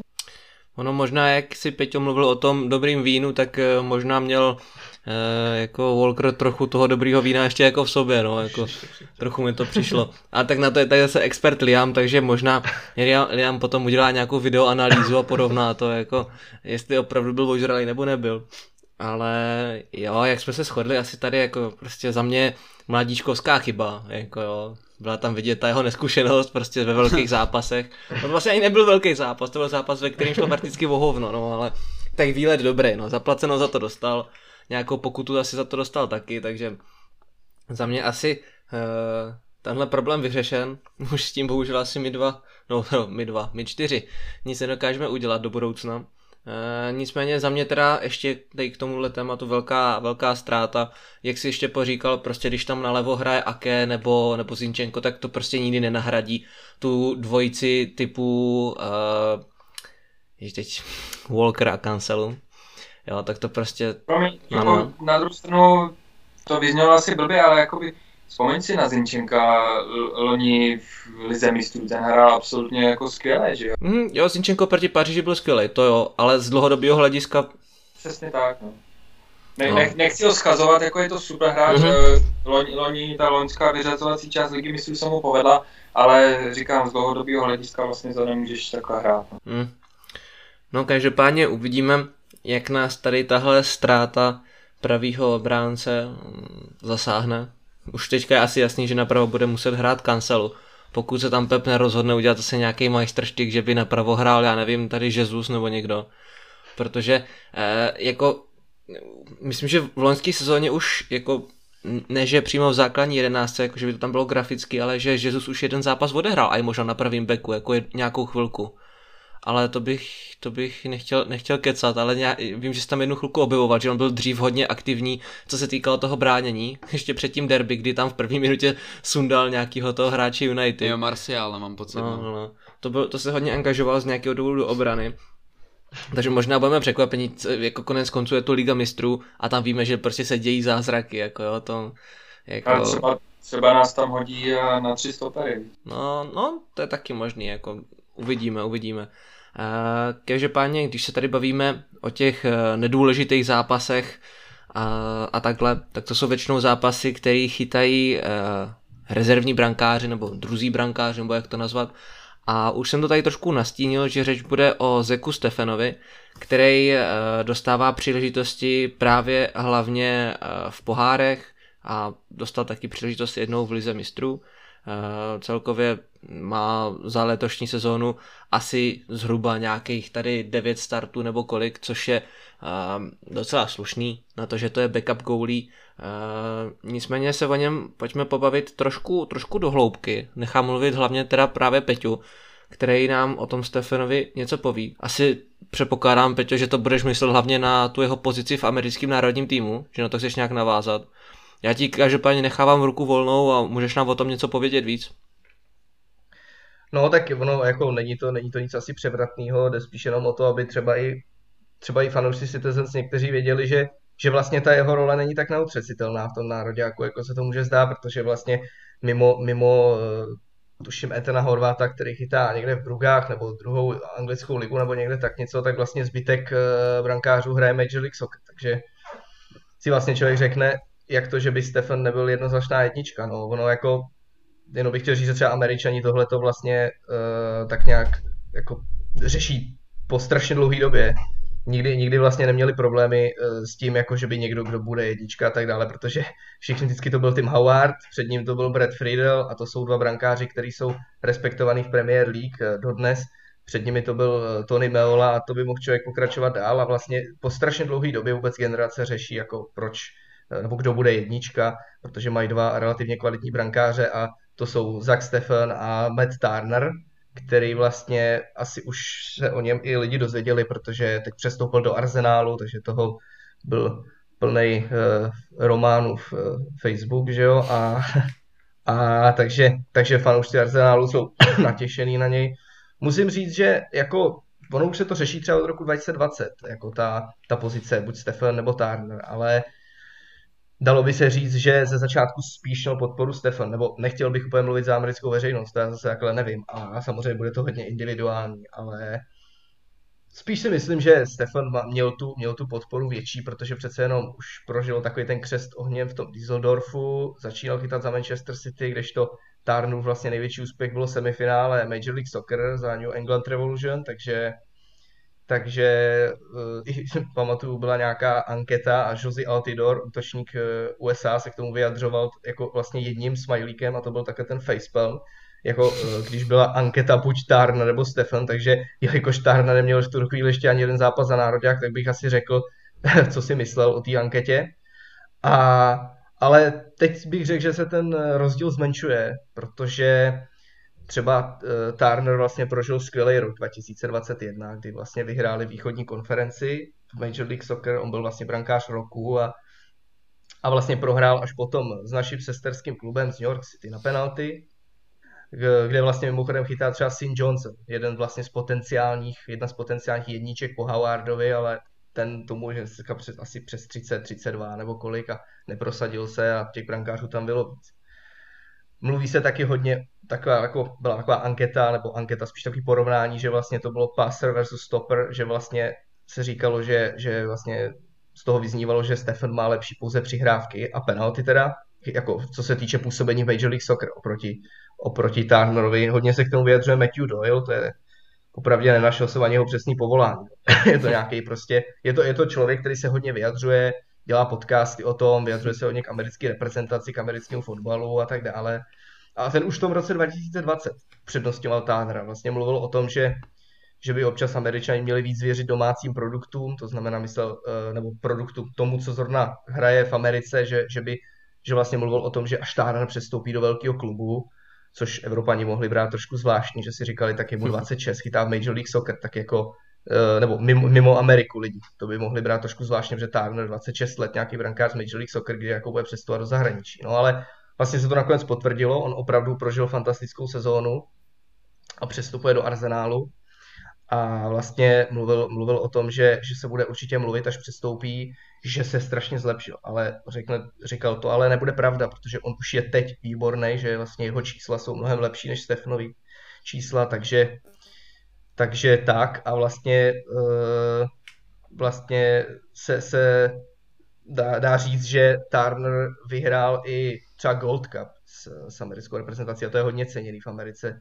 Dostal snad jenom dva góly za celý turnaj, takže, takže tak a hodně se tam cení, když člověk porazí, nebo když USA porazí Mexiko, to je, tam ta rivalita je velká a, a Stephensové finále v roce 2019 prohrál, takže tam jako, je to jako, přirovnal bych to trošku k Bayernu, když vyhraje titul, tak vlastně to, že se jako to, tak to bych přirovnal k tomu, když USA se dostane do finále. To je takový jako, to se počítá s tím, to se prostě musí dostat do finále, pro ty fanoušky to tak je.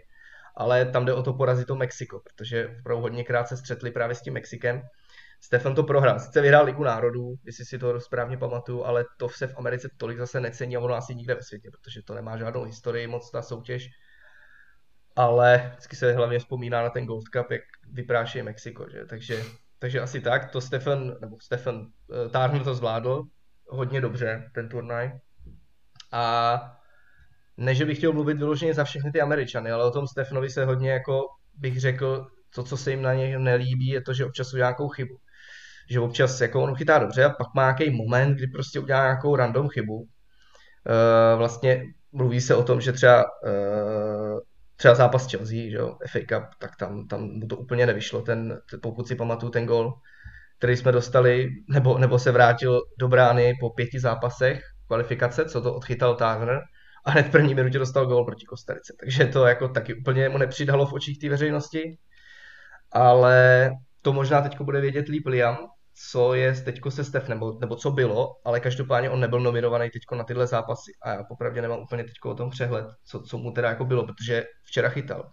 Každopádně neodjel na ten, na ten, na ten, na ten sraz, odjeli vlastně to trio Turner, Johnson, jak už jsem mluvil, z, z toho New Yorku a Gabriel Slonina. Mimochodem Romano o něm píše, že ho chce Wolfsburg, to je jako mladý brankář a právě třeba ten Tony Meola, jak jsem o něm na začátku mluvil, ten, co chytal v 90. letech, co byl kapitán reprezentace, tak eh, mluví, že něm vidí novýho Buffona, že to bude určitě USA number one, takže to se ještě, to se ještě uvidí samozřejmě, ale každopádně i, i o Turnerovi se mluví ten Matthew Doyle právě v tom, že, že je to vlastně lepší jako brankář, jako brankář, že vlastně pro něj je Stefan výborný rozehrávce, ale že prej musí Manchester City zapracovat na jeho poziční hře a tak dále. S čím nevím, jestli bych úplně měl souhlasit, protože viděl jsem zápas s Kanadou, co hrála USA.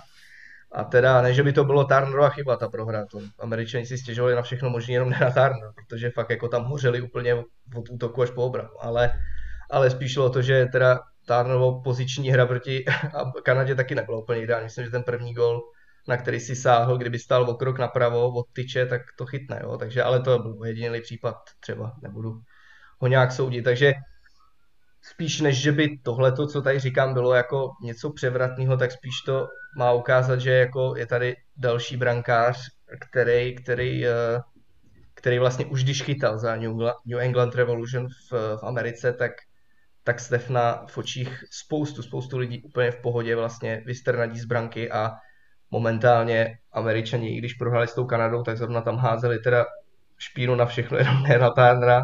A ono se ani něco divit, ten zápas zase nebyl úplně jeho chyba. Tam se mluví o tom, že potřebují prostě do obrany Brookse, Miazgu, Zimmermana zpátky, tyhle ty hráče. Vlastně, a co je ještě taková věc, proč třeba můžou Stefana vnímat jako někoho, kdo vlastně by neměl chytat, že vlastně USA trénuje Greg Berhalter, nevím, jestli to jméno říkám správně, ale ten vlastně dělal v roce 2013 až 18 vlastně asistenta u Columbus Crew.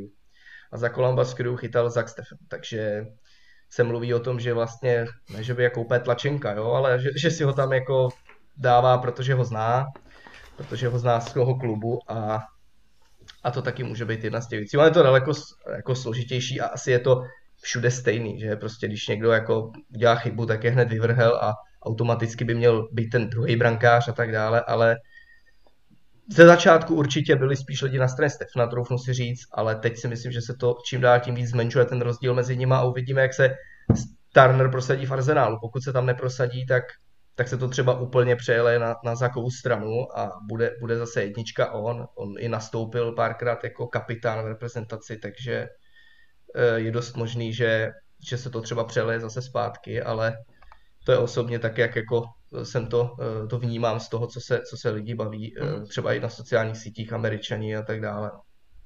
Mm-hmm. Tak to bylo super. Upřímně jsem se dozvěděl o americkém fotbalu snad víc než za celý život, jako. Protože já jsem takový trochu, nemůžu říct, že odpůrce jako fotbalu v Americe, to vůbec, jako já mám rád, když se hraje fotbal všude, ale trochu mě tak nějak vadí právě ty společenské poměry, co tam prostě panují v tom fotbale v Americe, protože prostě já jako krom fanoušků Realu Madrid, a teďka myslím fakt jako ty opravdový španělský, jsem neviděl větší jako Glory Hunters, jo, protože prostě americký fotbal je v momentální době docela jako na vzestupu, jako ruku na srdce, že teď tam jako mají hodně dobrý promo, do toho hodně peněz, ale prostě jestli nebereš jako top 3 brankáře golmana, který dělá dvojku v nejlepším klubu minimálně v Anglii, jednom z nejlepších prostě v Evropě, tak já si fakt jako něco špatný, jo. A jako takhle jako z mýho laického pohledu, jako nevím, nevím toho tolik, co právě no, ono, je to bráno, ono je to bráno třeba taky z toho důvodu, že vlastně ty čísla i v Major League Soccer má vlastně Turner lepší než Stefan a vlastně se bere to tak, že,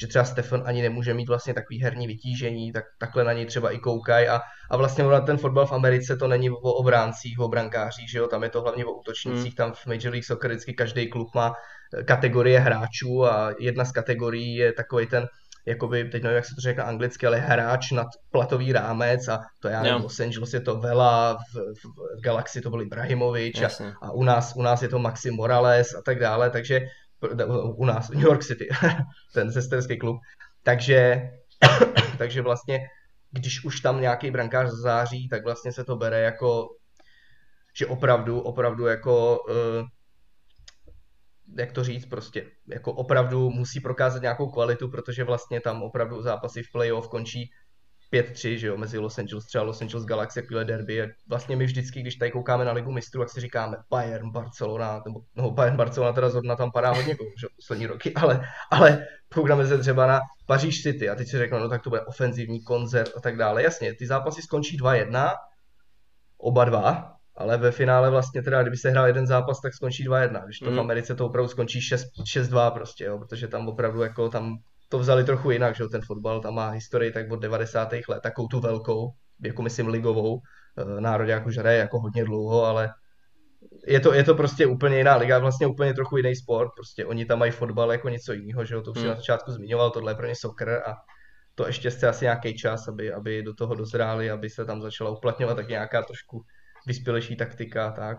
Ale paradoxně, paradoxně 90% těch jejich klubů v MLS, to Major League Soccer, eh, má v názvu FC, jo, což mě jako, což mě jako baví, mm. jako football club, jo, ale tak eh, to byla jenom taková, taková reakce na ten tweet, co MLS psala, že it's not football, it's called soccer tak to tam právě někdo psal, že 90% se prostě jejich klubu jmenuje FC, jo, takže mm. jako je pro, mě, pro mě velmi paradoxní země, co se týká fotbalu, hodně exotická za mě, jo, ale jak už jsem říkal, prostě za mě uh, je prostě lepší golman, na kterýho kope tady uh, De Bruyne, Ronaldo, Salah než eh, tady Chicharito a tady další takový fotbalisti. Ale... Ono záleží, jak se, jak se Tarn, promiň, že ti do ano, toho to, ono záleží, jak se právě Tarn prosadí v tom arzenálu, hmm. protože bude mít určitě, jako Ramsdale má teď formu, ale zase na druhou stranu určitě Tarn bude mít větší šanci se dostat eh, jako lehčí cestu do základní sestavy, než třeba má Stefan hmm. přes, přes Edersona, protože Ederson je prostě jako opravdu jako stálice, takže takže bude, bude, bude mít jednodušší cestu a, a, a třeba, třeba se prosadí. To právě, to právě uvidíme, jestli dojde na ty Doyleovy slova, protože Doyle vlastně v roce 2020, když to říkal, že, že Stefan určitě půjde do Evropy a tak dále, tak by na něj lidi mohli koukat jako na blázna, protože v tu dobu ještě to byla teprve ta sezóna, kdy se pak dostal do semifinále, to je, to je vlastně východní konference, nebo, nebo jak to teď bylo přesně. A, a, proto, a vlastně až v tom roce 2021 teď vyletěl a je ten mhm. nejlepší brankář Major League Soccer, takže to, no, jak jsi říkal, exotická země to určitě je, no, ten fotbal vlastně, no, ale zase na druhou stranu je to pro mě teda mnohem lepší z čistě subjektivního dojmu, jak to třeba sleduju, než aby ty hráči chodili do Číny, protože jo, tak to určitě. v té Americe pořád nějakým způsobem můžou mít nějakou konkurenci, mm-hmm. protože říkám, tam opravdu do toho nějakým způsobem, uh, uh, samozřejmě v Číně do toho taky peníze, ale Číně je to trochu víc osekaný, já Bořek dočkal, říkal třeba, že, že tam dávají jako hráčům, uh, že mají vlastně pravidlo, že musí hrát mladí hráči. Minimálně 15 minut zápase musí dostat, no ale oni je tím vlastně zabíjejí, protože ty hmm. trenéři to obcházejí tak, že ty hráče tam dají na prvních 15 minut a pak je sundají. Takže to, to pro psychiku toho hráče je prostě likvidační. Takže v Americe nic takového není, není to tam nějak pořezaný, prostě protože Čína vlastně touhle doktrínou chce, chce v roce 2050 vyhrát mistrovství světa, že v Americe zase takovéhle ambice nejsou, nějaký volný průběh to bude nechávaný a, a pořád si myslím, že do tý, na tuhle adresu chodili ty fotbalisti vždycky pak dohrá kariéru, mm-hmm. to byl Pelé nebo Beckenbauer, takže si myslím, že pořád, pořád je to takový, že tam opravdu aspoň můžou ty americký hráči něco naučit, nebo jak to říct, Jasně. protože mm-hmm. z mhm. Ameriky, z Ameriky pořád ti přijdou kvalitní hráči z Číny, prostě kvalitní hráči nechodí mm-hmm. v Číně, mhm. takže asi tak. No. Jo, tak to souhlasím. Teďka vlastně do MLS putuje i eh, Shakiri, pokud se nepletu. Takže budou mít kluci aspoň trošku o nějakého bouřiváka víc. Osobně Shakiriho teda úplně moc nemusím za jeho hmm. politický názory, co rád vždycky prezentuje ve fotbale, ale tak to už je, to už je na jiný, na jiný story. Každopádně, každopádně uh, určitě, určitě, super, určitě super povídání o MLS a o Zeku Stefnovi. To jako jak říkám ještě no, fakt jsem se toho dozvěděl, dozvěděl víc, jak tady z internetu a myslím si, že nejeden fanoušek eh, City, co nás poslouchal, tak to má úplně stejně. Eh, každopádně bude potřeba se posunout trošičku dál, ale pojďme se pobavit taky ještě, trochu jsme se bavili o těch trenérech různých teďka v Americe a takhle, tak pojďme na to navázat i u nás. Eh, není to tak dávno, co se nechal Pep Guardiola slyšet, že by se vlastně ani tak nějak jako nebránil podepsat tu novou smlouvu, jakože on, on bude trénovat, jako když ho bude vedení chtít, jo. Přitom ještě rok zpátky říkal, že si dá pauzu, jo, po tom dlouhém trénování a že už je jako vyčerpaný, že jo, a takhle. E, za mě hodně zajímavý jako plot twist, jo, tady do našeho e, trenérského, do našeho trenérského příběhu, protože jako Uh, osobně, osobně jako bych Guardiolovi jako novou smlouvu 100% dal, jo. Ale překvapilo mě to právě, že to slyším zrovna od Guardioli, protože ten je takový většinou hodně nalajnovaný, že ti prostě řekne, že příští rok chci odejít do ciziny, tak prostě odejde. Jo, chci skončit kariéru, tak člověk očekává, že fakt jako skončí. Takže mě to hodně překvapilo. A Štěpo, jak by se zachoval ty, kdybys byl jako vedení Manchesteru City? Prodloužil bys s Pepem nebo bys šel hledat něco jako na, na deal? Protože předpokládám, že Guardiola nebude chtít prodloužit o pět let, jo? Ale takhle. Podle mě Guardiola chtěl skončit jenom díky tomu, že tady neměl žádnou konkurenci mimo Klopa. A když si to vemu z toho hlediska, že tady teď ještě Tuchel, plus je tady Conte, tak on bude chtít absolutně ještě z toho vytřískat prostě co nejvíc, aby prostě se nestalo, dejme tomu, že tady vyhraje třeba jenom pásnu čtyři tituly, pět titulů v mhm. Premier League odjde, když to Tuchel, Conte tady můžou být daleko díl, aby ho prostě překonali, tak on prostě třeba prodlouží ještě o ty dva, tři roky a bude chtít z toho vytřískat co nejvíc titulů, co se dá a udělat prostě tak dominantní tým, aby navážu na to, co říkal Jan v posledním podcastu, nebo kde to bylo, aby prostě připravil na ten tým, eh, ten tým na ten jeho odchod, aby to i dál fungovalo, ale jakoby kam jinam by měl jít Guardiola trénovat? Podle mě už maximálně nějakou repre, no, mm, protože jako mm. kde jinde by mu nabídli takovéhle možnosti, jako byl, měl u nás v Barceloně nebo v, nebo v Bayernu. A myslím si, že ke konkurenčním týmům v těch jednotlivých ligách by nešel. To to pro ne. Na tak moc velký srdcař. Takže já bych si ho chtěl ještě tak minimálně ty dva, tři roky navíc nechat a samozřejmě bych si přál, aby vyhrál ligu mistrů a ještě co nejvíc titulů. No. A nejlepší by bylo, kdyby neodešel nikdy, že jo? Hmm. Jako to si myslím, že by si přál uh, asi každý fanoušek City, i když u nás je to tak, že je to takový jojo efekt vždycky, že prostě se nepodaří něco. Pep Kokot nestřídá, podaří se něco, prostě Pep, prostě perfektní masterclass, jo, prostě zase z toho dělá Farmers League. Pak přijde... do toho, do toho skáču, Pep nestřídá, ale to se na něj zlobíš jeden den, ale potom ty ti ukáže, že tohle to vyhraje tamhle tituly a všechno je zapomenutý, že jo, takže to zase miluješ, ale tak jako, máš, máš pravdu, no, měl by, je jako, má, jako každý trenér má ve něčem mínusy, v něčem plusy, že jo, ale ty plusy asi převažují. Že?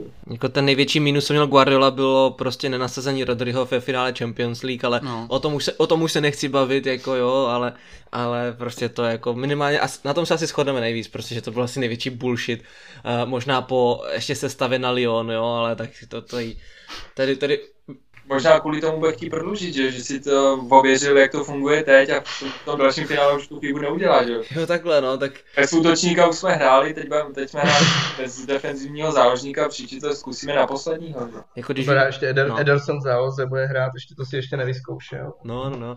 Ale když já vím, pocit, jako že, jaký... promiň, no, promiň, já mám pocit, že, že Neuera, že jo, že chtěl ho dát do zálohy, když byl v Bayernu, a oni mu museli jako vysvětlit, že by to byl disrespekt k soupeři, když už byl jako rozhodnutý titul tak chtěl, chtěl dát Neuera do zálohy a že vlastně až asistenti a klub mu musel jako vysvětlit, že, že to nejde, že to by byl jako disrespekt k soupeři a tak si to teda rozmyslel, no a tak jako u Edersona bych se nedivil, kdyby to tam nakonec dal, ty.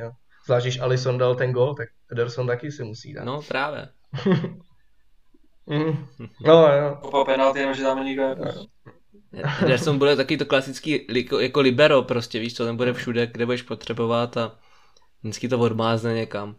Každopádně, každopádně, jako jestli si tady Pep chtěl osahat jedno finále, tak mě to mělo říct a já bych se na to tak netěšil a tak to neprožíval, ty vole, jestli chce vyhrát až to druhý, jako to, to jsme se nedomluvili s Pepem a trochu mě to možná šlo. větrního je Jeníkova, No, no, tam máme ještě nějaký nevřízený účty samozřejmě, ale to je taky nejný podcast. My se vrátíme. přesně tak, přesně tak, jak říká Štěpa. A věřím, že se vrátí i City, co se týká uh, Champions League Eh, v pořádné formě. Je sice bez Kyla Walkera, ale myslím si, že když budeme útočit, tak se nemusíme bát o obranu. Eh, to bylo tak jako hodně, hodně asi laicky řečeno. Ti, ti do toho zase skáču. V pohodě skákej. Bude hrát taky ten fakt, že už se nehraje na to góly zvenku, že A jo, na co jsem zapomněl, no. Teď už to bude o něčím jiným. To je dobrý nápad. Hm? Hm? Tak uvidíme, no. Jako vůbec jsem tady na tuhle, na tuhle variantu nebyl ani připravený, aby ti pravdu řekl. Já jsem furt žil v domění, že furt platí ty hostující góly, ale dobře, dobře si mi připomněl, že to tak už vlastně není. No. E, nicméně, nicméně Liamem. E, Hazenhitl nebo Pep? Koho bys teďka radši podepsal? Když víš, že tady, jak říkám, Pep tady prostě bude podle mě fakt tak jako rok, dva, jako. Jo. Hele, pokud prodlouží, hele, pokud prodlouží. Hele, ač, ač mám opravdu velkou úctu k Hazenhuntlovi, tak jednoznačně Guardiola, jako tady, tady, tady jako není o čem, protože to je opravdu trenér, který tady může vybudovat něco, co se vlastně povedlo maximálně jako Fergusonovi v United. Mm-hmm. Protože takovouhle dominanci podle mě neměl ani Mourinho v Chelsea. A to jako víme, že Mourinho, když přišel do Chelsea v té první fázi, tak byl neuvěřitelně dominantní. Jo, i Wenger byl určitou, určitou jako část svého působení extrémně dominantní v Arsenálu, zvlášť jako od nějakého roku 99 až 2006 třeba. Jo.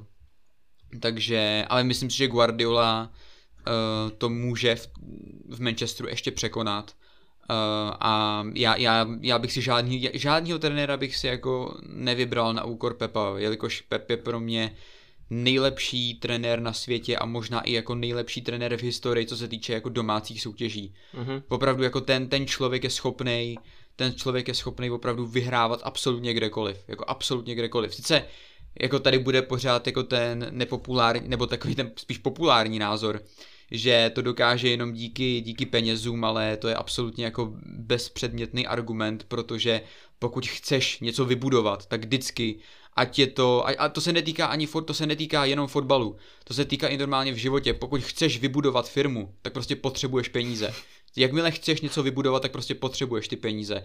To se netýká jenom fotbalu, takže to, že Guardiola k tomu potřebuje peníze, jako jo, ale ty peníze k tomu potřebovali všichni ostatní. To, že Guardiola utratil za 6 let větší částku než Ferguson za 20 let. E, to je sice fakt, ale je to tím způsobem, že Ferguson taky jako trénoval hodně část jako svého života v 90. letech, jo, a porovnej si částky za fotbalisty v 90. letech a teď, jo, v 90. letech si zaplatil za top fotbalistu kolik, jo, 10 milionů max a teď za 10 milionů nezískáš skoro ani talenta, jo, na to top fotbalistu. Dneska stojí i průměrný fotbalisti třeba 40 milionů, jo, takže um, jako tady ten argument o těch penězích je podle mě absolutně bezpředmětný, protože vem si, kolik peněz dostal Ole, Jo, kolik, ten investoval hodně podobnou částku a nevyhrál s tím týmem nic a přitom ten tým jako je vybudovaný skvěle. Jako United nejsou vybudovaný špatně. Jo, takže uh, já, já doufám, že s náma Pep zůstane. Nemyslím si, jak, jak tady byla ta řeč o tom, že, že předtím říkal, že jako plánuje odejít a teď si to rozmyslel, já si úplně, já si úplně nemyslím, že by si to rozmyslel, já si myslím, že on nikdy odejít jako upřímně nechtěl, hmm. ale spíš to byl takovej ten tah, kdy si, nechci říct, že vydupeš lepší podmínky, ale je to takový to, že vlastně necháš necháš všechny v takové nejistotě, aby si ten klub nebyl úplně jistý tím, jako že tě má, že tě má prostě jistýho. A tím, když tam budeš jako dělat takovýhle kličky, jako že já možná bych jako odešel, jako kdyby jako, kdybych to cítil, jo, tak v tu chvíli ten klub ví, že tě nemá zas tak úplně jistýho. Jo, a v tu chvíli i ty získáš jako lepší podmínky nebo lepší slovo v tom klubu, protože si tě budou chtít zavázat a ved, jako vedení bude chtít Guardiolu, aby zůstal. Jo, takže myslím, že to bylo spíš takový jako, takový jako taktický, jako než by to bylo vysloveně, že hele, jako opravdu přemýšlím nad odchodem. Podle mě Guardiola nikdy nad tím odchodem jako reálně asi nepřemýšlel, protože eh, jak tady bylo dobře zmíněný, jako kam by šel. Jako do klubového fotbalu už nemá kam, protože do Španělska se vracet asi nebude, protože jedině, jedině kam by se vraceli Barcelona, ale proč by tam chodil? Jo, do Německa se, se, se asi taky vracet nebude, protože na to nemá úplně nejlepší vzpomínky z toho, co jako víme na působení v Německu. E, do Itálie, tam by to bylo možné, ale podle mě Guardiolu fotbal prostě není pro Itálii. Jo, Itálie je hodně taková obraná, urputná, hodně disciplinovaná na tu defenzívu. Guardiola zas takovej není, on jako chce hrát vysloveně ten fotbal. Jo, a není úplně takový ten, kdo by, není úplně ten typ trenéra, který by jako hrál nějak jako pragmaticky, že jako jdeme bránit. Jo, že on to, on, on i ně, myslím, že to byl Kevin De Bruyne, který říkal, že Guardiola by radši prohrál zápas krásným fotbalem, než aby vyhrál eh, přes protiútoky. Jo, takže tady je vidět, že Guardiola si opravdu velice váží své filozofie a že klidně obětuje výsledek zápasu proto, aby ten jeho tým hrál tím fotbalem, jakým on chce se prezentovat, než aby vyhrál fotbalem, kterým on se prezentovat nechce, což jako hmm. je potom otázka, jestli je to správně, jo, že jako jestli by nebylo lepší někdy upozadit tu svoj, to svoje ego a tu svoji filozofii nad tím výsledkem, jo, ale zase na druhou stranu nikdo mu nemůže upřít, že ta jeho filozofie je hezká na pohled, je to, je to ofenzivní fotbal, dívá se na to hezky a nese to výsledky. Jo, mm-hmm. a nemyslím si, že ta, ta jeho filozofie by se hodila do Itálie. Nemyslím si to, že by v Itálii, neříkám, že by Guardiola v Itálii nebyl úspěšný, ale myslím si, že by si ten fotbal asi úplně neužíval, jo, kdyby opravdu musel hrát do plných jako každý zápas v sezóně, protože tam proti němu každý opravdu bude bránit už v té Itálii. Jo, takže Itálii u něj jako nevidím jako možnost. Jediná možnost na klubový úrovni, která pro Guardiolu je, tak je Francie, protože tam ještě nebyl. Jo, takže kdyby šel do PSG, tak má zase jistý nějaký tituly, takže by vlastně vyhrál by titul ve Francii, vyhrál by titul v Německu, v Anglii, vyhrál by titul ve Španělsku, jo, ale zase problém je, že jako nedostatek motivace ve Francii, jo, vem si to, že tam když trénuješ PSG, tak za prvý titul tam nikoho nezajímá, jelikož, řekněme si to upřímně, ligový titul ve Francii má asi takovou hodnotu jako FA Cup jako v Anglii. A to, jako ne, to si jako opravdu myslím. Jo, že jako nemůžeš srovnávat li, ligový titul ve Francii a ligový titul v Anglii. Jo, takže zároveň, když jako hr, trénuješ PSG, tak ten titul vyhráváš skoro každý rok, jo, kromě nějaký výjimky někdy, jo, že třeba vyhraje Monaco nebo, nebo Lille, jo, ale většinu času vyhráváš ten titul. Takže to taky jako není úplně motivace, když to vyhraje jako třikrát za sebou, jo. A navíc víme, že PSG ho hlavně jako chce ligu mistrů a víme, že zrovna ta liga mistrů je to, co Pep ne, že neumí, ale je to asi jeho nejslabší, nejslabší jako článek, který on má. Jo, že on, on je skvělý v domácích pohárech, on je skvělý v domácích jako ligových soutěžích, ale zrovna ta liga mistrů je ten typ soutěže, který mu úplně jako nechutná, nebo jako je to takový ten typ soutěže, ve kterém on strašně jako zkouší, strašně experimentuje, strašně se snaží vymyslet něco nového a to většinou nefunguje asi tak, jak by chtěl. Mm-hmm. Jo, takže myslím si, že teoreticky by tam mohl jít a věřím, že PSG by mu i dalo hodně podobné podmínky jako City, i platový, i jako, i jako co se týče nějakého slova v klubu, ale myslím si, že by to Guardiolu nebavilo po stránce motivace. Liga by ho absolutně nebavila, si myslím v té Francii a takže jediný, na co by se mohl soustředit, je Liga mistrů a řekněme si upřímně, Pep není úplně ten trenér, který by byl zálu, zárukou Ligy mistrů. Mm-hmm. Jo, takže myslím si, že v tom klubovém fotbale asi nemá kam jít, fakt jako nemá absolutně kam jít, jo. A takže jediná šance je, to, je, je ta reprezentace, ale zase, jak říkám, Guardiola je typ na uh, soustavnou dlouhodobou práci a ta, a ta reprezentace, to není dlouhodobá práce. To je prostě to, že ti ty hráči přijedou na dva týdny během roce, během jednoho roku ti přijedou na nějaký dva týdny nebo tři týdny, ty s nima chvilku potrénuješ v repre, v repre pauze a pak ti zase odjedou. Jo, takže a to, to prostě není Guardiolova práce. Guardiola potřebuje tu soustavnou, dlouhodobou, cílenou práci v, na tých, v těch klubech, v těch ligových soutěžích a proto je v těch uh, ligových soutěžích tak dominantní, protože on potřebuje tomu klubu dát ten svůj směr, tu svoji filozofii a to prostě nestihne během dvou týdnů reprezentační přestávky, aby byl jako ready na mistrovství mm-hmm. světa. Jo, takže já si myslím, že ani, ani, ta, ani ta repre pro něj není správný krok. Neříkám, že se to nebude chtít zkusit, třeba to zkusí, jo, protože by byl jako, už jako extrém, jako kdyby vyhrál třeba e, třeba nevím, ze španělském euro nebo, nebo mistrovství světa a k tomu ještě ty tituly na klubový úrovni, bylo by to jako fakt totální jízda. Ale já si myslím, že Guardiola není ani úplně trenér na ty reprezentační, jako na, na ten reprezentační fotbal, protože on opravdu potřebuje tu dlouhodobou cílenou práci s těma hráčema a ne ty hráče vidět jednou za půl roku na dva týdny, jo, a pak ti zase odjedou, jo, takže eh, Myslím si, že Guardiola v, klub, v Manchesteru City zůstane určitě, protože fakt jako na klubový úrovni nemá moc kam mít. Eh, na tu repre taky to úplně nevidím. A navíc nesmíme zapomínat, že Guardiolovi je teprve pořád 51 let. Mm-hmm. Jo, on jako, což jako na trenéra je pořád jako hodně mladý věk. On, je, on, on má reálně asi druhý nebo třetí největší počet jako titulů za, co se týče trenérů za posledních třeba 30 let. Jo, asi jenom Ferguson má o nějakých 10 titulů víc než, nebo 10 pohárů víc než, uh, než Guardiola. A to Guardiolovi je 51 let. On klidně může dalších 10 let trénovat na vrcholový úrovni úplně v pohodě.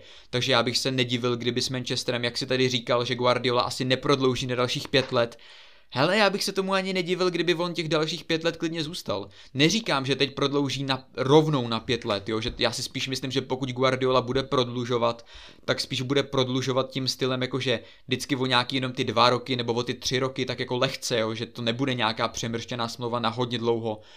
Ale já bych se vůbec nedivil, kdyby Guardiola klidně ještě těch pět let zůstal v City. Protože opravdu on tam má neskutečný slovo, je, jak jsem už říkal v, v podcastu, že je to takový další čtvrtý nepsaný člen vedení, on má brutální důvěru od vedení, hráči ho poslouchají, chodí do toho klubu hodně kvůli němu, eh, chtějí hrát jeho fotbal, Uh, prostě on, on, on prostě nemá kam jít. On jako fo- a o motivaci je v Premier League postaráno. Já si myslím, že současná situace, ve který on se ocitl v Manchesteru City, to, že ten klub hraje přesně jeho stylem, jsou tam hráči, který on chce, uh, má stoprocentní důvěru vedení, má, má o motivaci postaráno v Premier League i v Lize mistrů, tak já si opravdu myslím, že Guardiola nemá sebe menší důvod odcházet. Jediný důvod, který by mohl mít, je počasí. Jo, že by, se, že, že by mu prostě vadil nedostatek sluníčka. To je asi jako jediný důvod, který by, mu, který by měl k odchodu. Ale to je asi jediný důvod. Opravdu si myslím a jsem si tím jistý, že Guardiola prodlouží. No dobrá, tak uh na to jsem zvědavý. Upřímně by mě těch pět let nevadilo, jo? jak se tady zmiňoval, jo? ale uh, z toho jeho přístupu, jak byl hodně takový opatrný, jak jsem říkal, tak mě to úplně jako nepřišlo, že by toho byl schopen, ale pokud jo, zlobit se asi nikdo nebude úplně. Uh, když už jsme u toho podpisu, tak se pojďme ještě tak nějak v krátkosti pobavit ještě o Julianu Alvarezovi, protože On nejen, že podepsal smlouvu se City, on už je zapsa- dokonce zapsaný i na Premier League soupisce, což mě hodně překvapilo. Štěpáne, myslíš si, že je to pro Alvareze do budoucna taková taková známka toho, že má prostě na příští sezónu jako místo v základu jistý, nebo místo v A týmu jistý?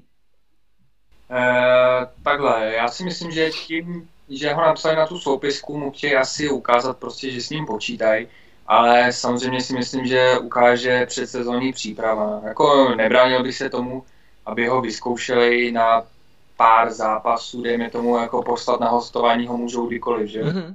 Ale jako za mě jako je to super a takhle, když ho zapsali na tu soupisku vlastně teď, tak to znamená, že se můžou jakoby stáhnout i jako rovnou, už teď, kdyby se něco, dejme tomu, pokazilo. No já si myslím, že ukončit hostování můžeš vždycky, že jo? Ne, tak víš co, není nějaká dohoda s tím River Plate právě, že on má přijít až v létě. Tak ta, tak ta dohoda tam určitě nějaká je, že jo, ale bude podle mě záležet i na tom, co třeba před tím přestupem eh, to City, jak říkáš ty, tomu River slíbilo. Každopádně já si myslím, že kdyby City bylo v hodně velkých sračkách, tak podle mě eh, byla hodně velká šance, že by si toho Alvareze z toho hostování stáhla, protože lepšího hortového útočníka, když pominu třeba Delapa, tak asi neko nějak v týmu nemáme. Jo. Takže... Já si právě myslím, že on bude právě soutěžit asi s tím Delapem o toho druhého útočníka. No, mm, jako, mm. On zase může, jako Delap je spíš hroťák a on si myslím, že Alvarez může zahrát, jak jste říkali, na více postech, no, takže jakoby i křídlo, podhrot nebo cokoliv, ale jakoby těším se na něj, nemám ho nakoukanýho, samozřejmě nevím o něm skoro nic, než to, co jste vydávali, to video, Football Manager nehraju, takže ho neznám, ale těším se na něj. Mm-hmm. Máte kluci ještě, uh, Peťo, jestli mám něco k Alvarezovi, nějaký, nějaký info, co je nutný, nutný zmínit, nebo nějaký názor na něho? Já asi i info ani tak ne, protože Liam všechno tak nějak v tom videu řekl, si myslím, a řekl to víc, než jsme kdo dohromady věděli, takže to bylo super. A Jenom, jenom, k tomu, uh, jenom k tomu Alvarezovi, jako z mýho pohledu je to možná hodně naivní názor, ale já třeba bych, uh, možná, jako říkám, hodně odvážný a nereálný názor, ale já bych třeba ani žádného útočníka nepřiváděl z toho důvodu, koukám se na to z toho důvodu, že Alvarez je vlastně hráč, který kdyby nepřišel žádný útočník, tak by mohl dostávat pravidelně prostor a třeba se prosadit podobně jako Gabi, že vlastně Gabi, když přišel, tak začal dostávat prostor, tuším, že hned proti Swansea, tam jeden z jeho prvních zápasů hned dal gól, rozhodl zápas, kdyby třeba dostával prostor, mohl by třeba opravdu do roka, do dvou být uh, stabilní člen a, a jako opravdu útočník třeba i číslo jedna, nevím, ale samozřejmě, eh, jak říkal Liam, bohužel asi přijde spíš jako náhrada za toho Ferrána. No. A ne, že bych se chtěl vracet k tomu Guardiolovi, ale jenom bych tomu řekl, že ta otázka vždycky zní na něj, zda by tohle dokázal i v menším týmu nebo v nějakém jiném mm, týmu. A já si myslím, že ta otázka zní úplně špatně. Já si myslím, že ta otázka by měla znít, dokázal by tohle někdo na jeho místě. Mm. Asi takhle, protože všechny rekordy má on, jo, a tak dále. Proč ty rekordy v tom Německu nedělal nikdo jiný? I když jsou to blbý tituly v Bundeslize, a proč ty tituly takhle rychle nezbíral někdo jiný? Proč to musel udělat Guardiola, jo? Takže myslím si, že ta otázka je celkově na něj jako špatně úplně postavená, mm-hmm. protože by měla znít úplně jinak vlastně.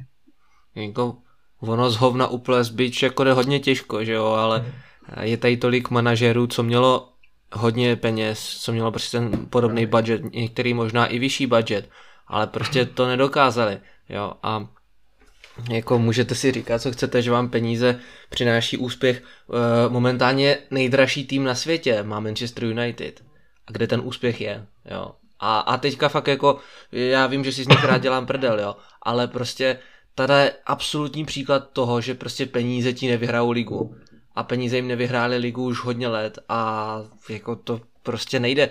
Jo, stejně jako když máš týmu několik hvězd, tak někteří trenéři je nedokážou ukočírovat. Podle mě to je jeden z nich je prostě početíno, třeba, jo, který mě přišel levej už v Tottenhamu, ale z nějakého záhadného důvodu, z nějakého záhadného důvodu ho prostě podepsali do PSG a teďka jako, nevím, vyhrál, vyhrál dvě, no tak v téhle sezóně už, je, už, už má k dispozici snad jenom dvě trofeje z šesti, nebo možná vyhrál, dvě trofeje z šesti, možná, nechci, nechci kecat, ale viděl jsem teďka právě nějakou tu, tu statistiku jeho, jo. Ale do té doby prostě Paříž byla i, i s tolika penězma úspěšná, jo, tak prostě jak, jak, jak je to možný, jo. Takže to, jestli by to zvládlo s menším týmem, asi stoprocentně ne, jo. Já si myslím, že no. ani tady Jindřich Trpišovský by ze zbrojovku nedokázal vyhrát jako no. Evropskou ligu, jo. Prostě fakt jako, když, když to prostě hovno, tak to s hovnem zůstane, jako, no, jako s tím člověk nic neudělá. Jo. A taky si myslím, že existují trenéři, nebo respektive každý trenér má nějakou svoji filozofii a ta se dá hrát jenom třeba s určitým jako týmem, hmm. nebo jak to říct, že třeba Guardiola potřebuje mít kvalitu. Guardiola prostě se svým týmem nebo se svým stylem hry by prostě se Spartou jako nezačal vyhrávat ligu mistrů. Jo? Prostě jako potřebuje tam mít tu kvalitu, kterou si potřebuje koupit. Samozřejmě pak jsou trenéři, kteří třeba hrají beton a tím pádem třeba neříct, že na to stačí kopita, to určitě ne, ale nepotřebují třeba tak drahý hráče, tak mm-hmm. schopný hráče do kombinace tvůrce hry a tak dále. Jo, a vlastně jak se říká třeba, že Messi, Iniesta, Xavi, že z něj udělali dobrýho trenéra. Já si to třeba nemyslím, protože do jisté míry, protože víš co, on, on, on jako ten trenér dělá jako to, co ten tým hraje a pokud, pokud by opravdu, jak se říká, Brazílii v roce 1970 trénoval plišový pes, tak je nedotáhne k titulu. Prostě vždycky je tam potřeba ten trenér, který i ty nejlepší hráče jim štípí nějaký styl a třeba by nějaký trenér nemusel s Messim, Iniestou a Šavim vyhrávat prostě všechno, protože by jim štípil špatný styl hry, kterým by jim neseděl a Guardiola v nich dokázal probudit, co v nich prostě probudil. Že? Mm-hmm. No, ta jako Naprosto souhlasím. Ono hlavně, ono kolikrát ani nejde třeba o taktiku, protože ti dobří hráči prakticky, hlavně v té repre, jak si říkal, tak tu taktiku mají tak nějak zvládnuto, protože přece jenom je to nejlepší výběr, ale ono kolikrát jako je důležité, aby ten trenér jako uklidnil nebo naopak nabudil, jo. A já si myslím, že jako ten Guardiola je v tom kompaktní a to, co mu nejde, tak eh, podle mě dost dokážou uh, zastoupit jeho asistenti, jo, ty, který si vysnil a který má. Takže já si myslím, že jako Eh, lidi, co nadávají na Pepa, že neumí vyhrávat s malýma týmama, proč by jeden z nejlepších trenérů, možná v historii, momentálně nejlepší trenér podle mě na světě, eh, trénoval jako špatný tým, jako v, jak, v, jak, v jaký dimenzi takováhle věc funguje, jako kdy, kdy nějaký špat, jako nejlepší trenér trénuje špatný tým, no. To prostě jako, asi by to nedokázal, protože jako, nevím, no, je to, je, je to divný. Stejně jako já bych asi nedokázal vyhrát se City ligu. Jo, takže jako kdo ví. E, nicméně, nicméně, myslím si, že je e, ten nejlepší čas se vrhnout na e, naší poslední sekci, kterou jsou naše obligátní otázky od fanoušků, na který se vždycky moc těšíme. A teďka si tak nějak jako ani nevybavu, kdy jsem, kdy jsem to dával, ten příspěvek, aby se lidi ptali, ale bylo to ještě, myslím, když bylo přestupový okýnko, takže pokud se nebudete zlobit ti, co jste se ptali na přestupy Dybali a spol, tak eh, na to už vám asi jako odpověděl Transfer Market hmm. místo nás, ale mm, bohužel ten podcast jsme museli natočit teďka o ten týden později, takže to nám trošku skřížilo plány. Nicméně se uh, Tušky se ptá, uh, jestli, že by to chtělo porovnání Greenwood a Mendy. Um, je to, je, to, je to hodně kontroverzní téma. Každopádně, uh, jako minimálně je to dobrý napíchnutí do takového jako tématu. Doslova. A, Doslova, přesně. tak. jako jo, no. Uh, nicméně mě zajímá, jestli uh, už se třeba něco ví o Mendym. Uh, jako jestli kdy, kdy proběhne nějaký další jako slyšení nebo něco takového, jako jestli, jestli vůbec něco má jako proběhnout, víš co, jako, nebo kde se vyskytuje hele, momentálně. Hele, oni, byla za ní zaplacená ta kauce, takže teď už je normálně venku, ale teď jak vyšly další obvinění, teď už jich má asi devět, že jo, mm-hmm tak mám pocit, že se to přesunulo nějak na léto, teď nechci kecat, ale ten, ten proces by měl trvat asi tyjo, týden nebo dva týdny někdy v létě, někdy v červenci asi nějak by to mělo být. Takže uvidíme, jestli během toho půl roku ještě něco vyplave na Mendyho, ale někdy v létě by asi měl být nějaký ten jako finální, to poslední slyšení, kde asi se jako rozhodne o nějakým jako finálním verdiktu pro, pro Mendyho, tak jako asi uvidíme, no, co, co se jako stane. No nicméně, nicméně i, i to, co se stalo bývalé přítelkyně Masona Greenwooda je šílený. Eh, v mých očích je to uh, asi neomluvitelný, pokud je to pravda. Samozřejmě, že si spíš myslím, že ano, protože jako takovéhle věci se dají asi těžko, těžko fejkovat, i když víme, že některý ženský dokážou hodně, ale v tomhle asi jako úplně si myslím, že Mason Greenwood úplně jako nevinný nebude už jenom kvůli jeho povaze, co známe třeba, když se s Philem Foudnem jako účastnil radovánek na Islandu, kdy byli oba dva šťastně zadaní. Jako, e, nicméně, nicméně e, mě zajímalo jako, jestli je tohle fakt tak strašně neobyčejný, nebo se to v těch rodinách fotbalistů děje jako na pravidelné bázi. Nemyslím jako, že třeba tady De Bruyne tady stříská svoji manželku jako nebo něco, ale že se to prostě děje nejenom u těchto dvou fotbalistů, ale že věděli jsme, že ten Román Molina psal, že ve francouzský repre, ve francouzský lize je to celkem jako běžný, že se znásilňují mladí fotbalisti kolikrát a jo, a takhle. Takže jako, mě, mě já, prostě já, zajímá jako, jenom... Asi, no. Já si jako myslím, že, že Kevin ten bude rád, když mu ta jeho neuteče za Kurtoasem a bude spokojený, ale ne, to jako, to si dělám srandu, já ho, já ho miluju, jo, tohle to bylo strašný, ale spíš jsem tak dělám srandu. Já jako, co se týče těch, co se týče těch, těchto těch věcí, co se dějou, já nevím, co bych tomu řekl, asi tak jako jedno, jo. Zrovna tak, jak se lidi snaží mluvit o tom, že Mendy a Greenwood nemají být odsuzováni hned, dokud se to neprošetří. Takhle zrovna tak mi přijde ještě, vě- jako a vtipný je, že tyhle ty lidi, kteří tohle to napíšou, tak mnohdy z 90% ti začnou obratem psát, jak ta ženská si to určitě vymyslela a začnou vlastně odsuzovat tu ženu. A teda jako to se mi zdá ještě větší hyenismus, hmm. protože ta představa, že jako teda uh, jako prostě napadám tu ženu naprosto naprostýma nesmyslama, protože to je jedna, jeden větší nesmysl než druhý, ten argument, který tyhle lidi používají. Buď, proč to neřekne hned, no tak to je prostě šílenost, jako takovýhle dotaz, jako uh, proč teda jako vlastně uh, jako takovýhle, takovýhle otázky, jako vlastně, že, že ona si to třeba vymyslela, že si to udělala sama a takovéhle věci, jako zrovna tak si myslím, jako, že nechtějí odsuzovat ty fotbalisty, tak zrovna tak si myslím, že by měli jako držet hubu v tomhle, protože i když je to její partner, tak třeba nevěří tomu ani, že je takovej, nechce to v té rodině říkat, nechce dělat rozbroje, že jo, když to teda udělá Mendy, tak to není její partner, ale prostě dobře to schrnula třeba jedna potenciální oběť Dominika Ferio, která řekla, že se s tím bála přijít, protože je to mediální hvězda, je moc známý, že jo, nikdo by jí nevěřil a tak dále, jo. takže těch věcí je strašně moc jako a tyhle ty dotazy, proč teda ty eh, dívčiny jdou až teď najednou hmm. a takovýhle otázky mi se mi přizdají naprosto cynický, jako prostě, no, nevím. Je, je pravda, že kolikrát si někteří chlapi, no doufám, doufám, že většina, asi takovýhle, takovýhle věci nedokážou představit. Eh, Přesně tak. Že jsou na nich jako páchány takovéhle věci. Samozřejmě, že domácí násilí se děje i na mužích a celkem často byl jsem překvapený, když jsem viděl nějakou zprávu, že je to celkem častá věc, nejenom v Česku, ale i ve světě. Nicméně, nicméně tady tohle, minimálně, minimálně v Česku je to naše taková jako oblíbená vlastnost, že vždycky, když se něco stane, tak prostě víme asi úplně jako nejlíp, co ta ženská cítí, že si to všechno vždycky všechno vymyslí a ve finále je to jenom zlatokopka, co chce pozornost a takhle, ale... Přesně, a to je na tom to nejhorší, jak jsi zmiňoval, že vlastně tohle ty argumenty nejčastěji používají lidi, kteří nikdy nevěděli, nikdy to nezažili, nikdy to ani nezažijou, že? Hmm. a mají toho, mají toho vždycky plnou pusu, to je na tom vždycky to nejhorší vlastně. Že? No, každopádně, eh, pokud oba dva budou shledáni vinnými, tak eh, myslím si, že oba dva i, už i teď mají po kariéře, podle mě.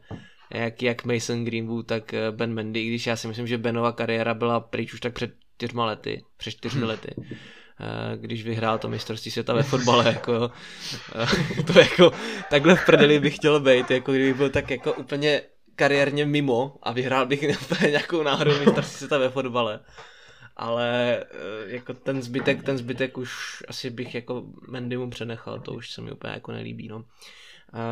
Nicméně mám tady eh, jeden dotaz od Jamesa, uh, mého kamaráda uh, z Británie. Ten se tě ptal, Jame, tvůj neoblíbenější song od Oasis. A jenom jeden, ale já, já nepotřebuji, tady povídal 20-20 minut, jo, tlačí nás čas, ne, jenom jeden.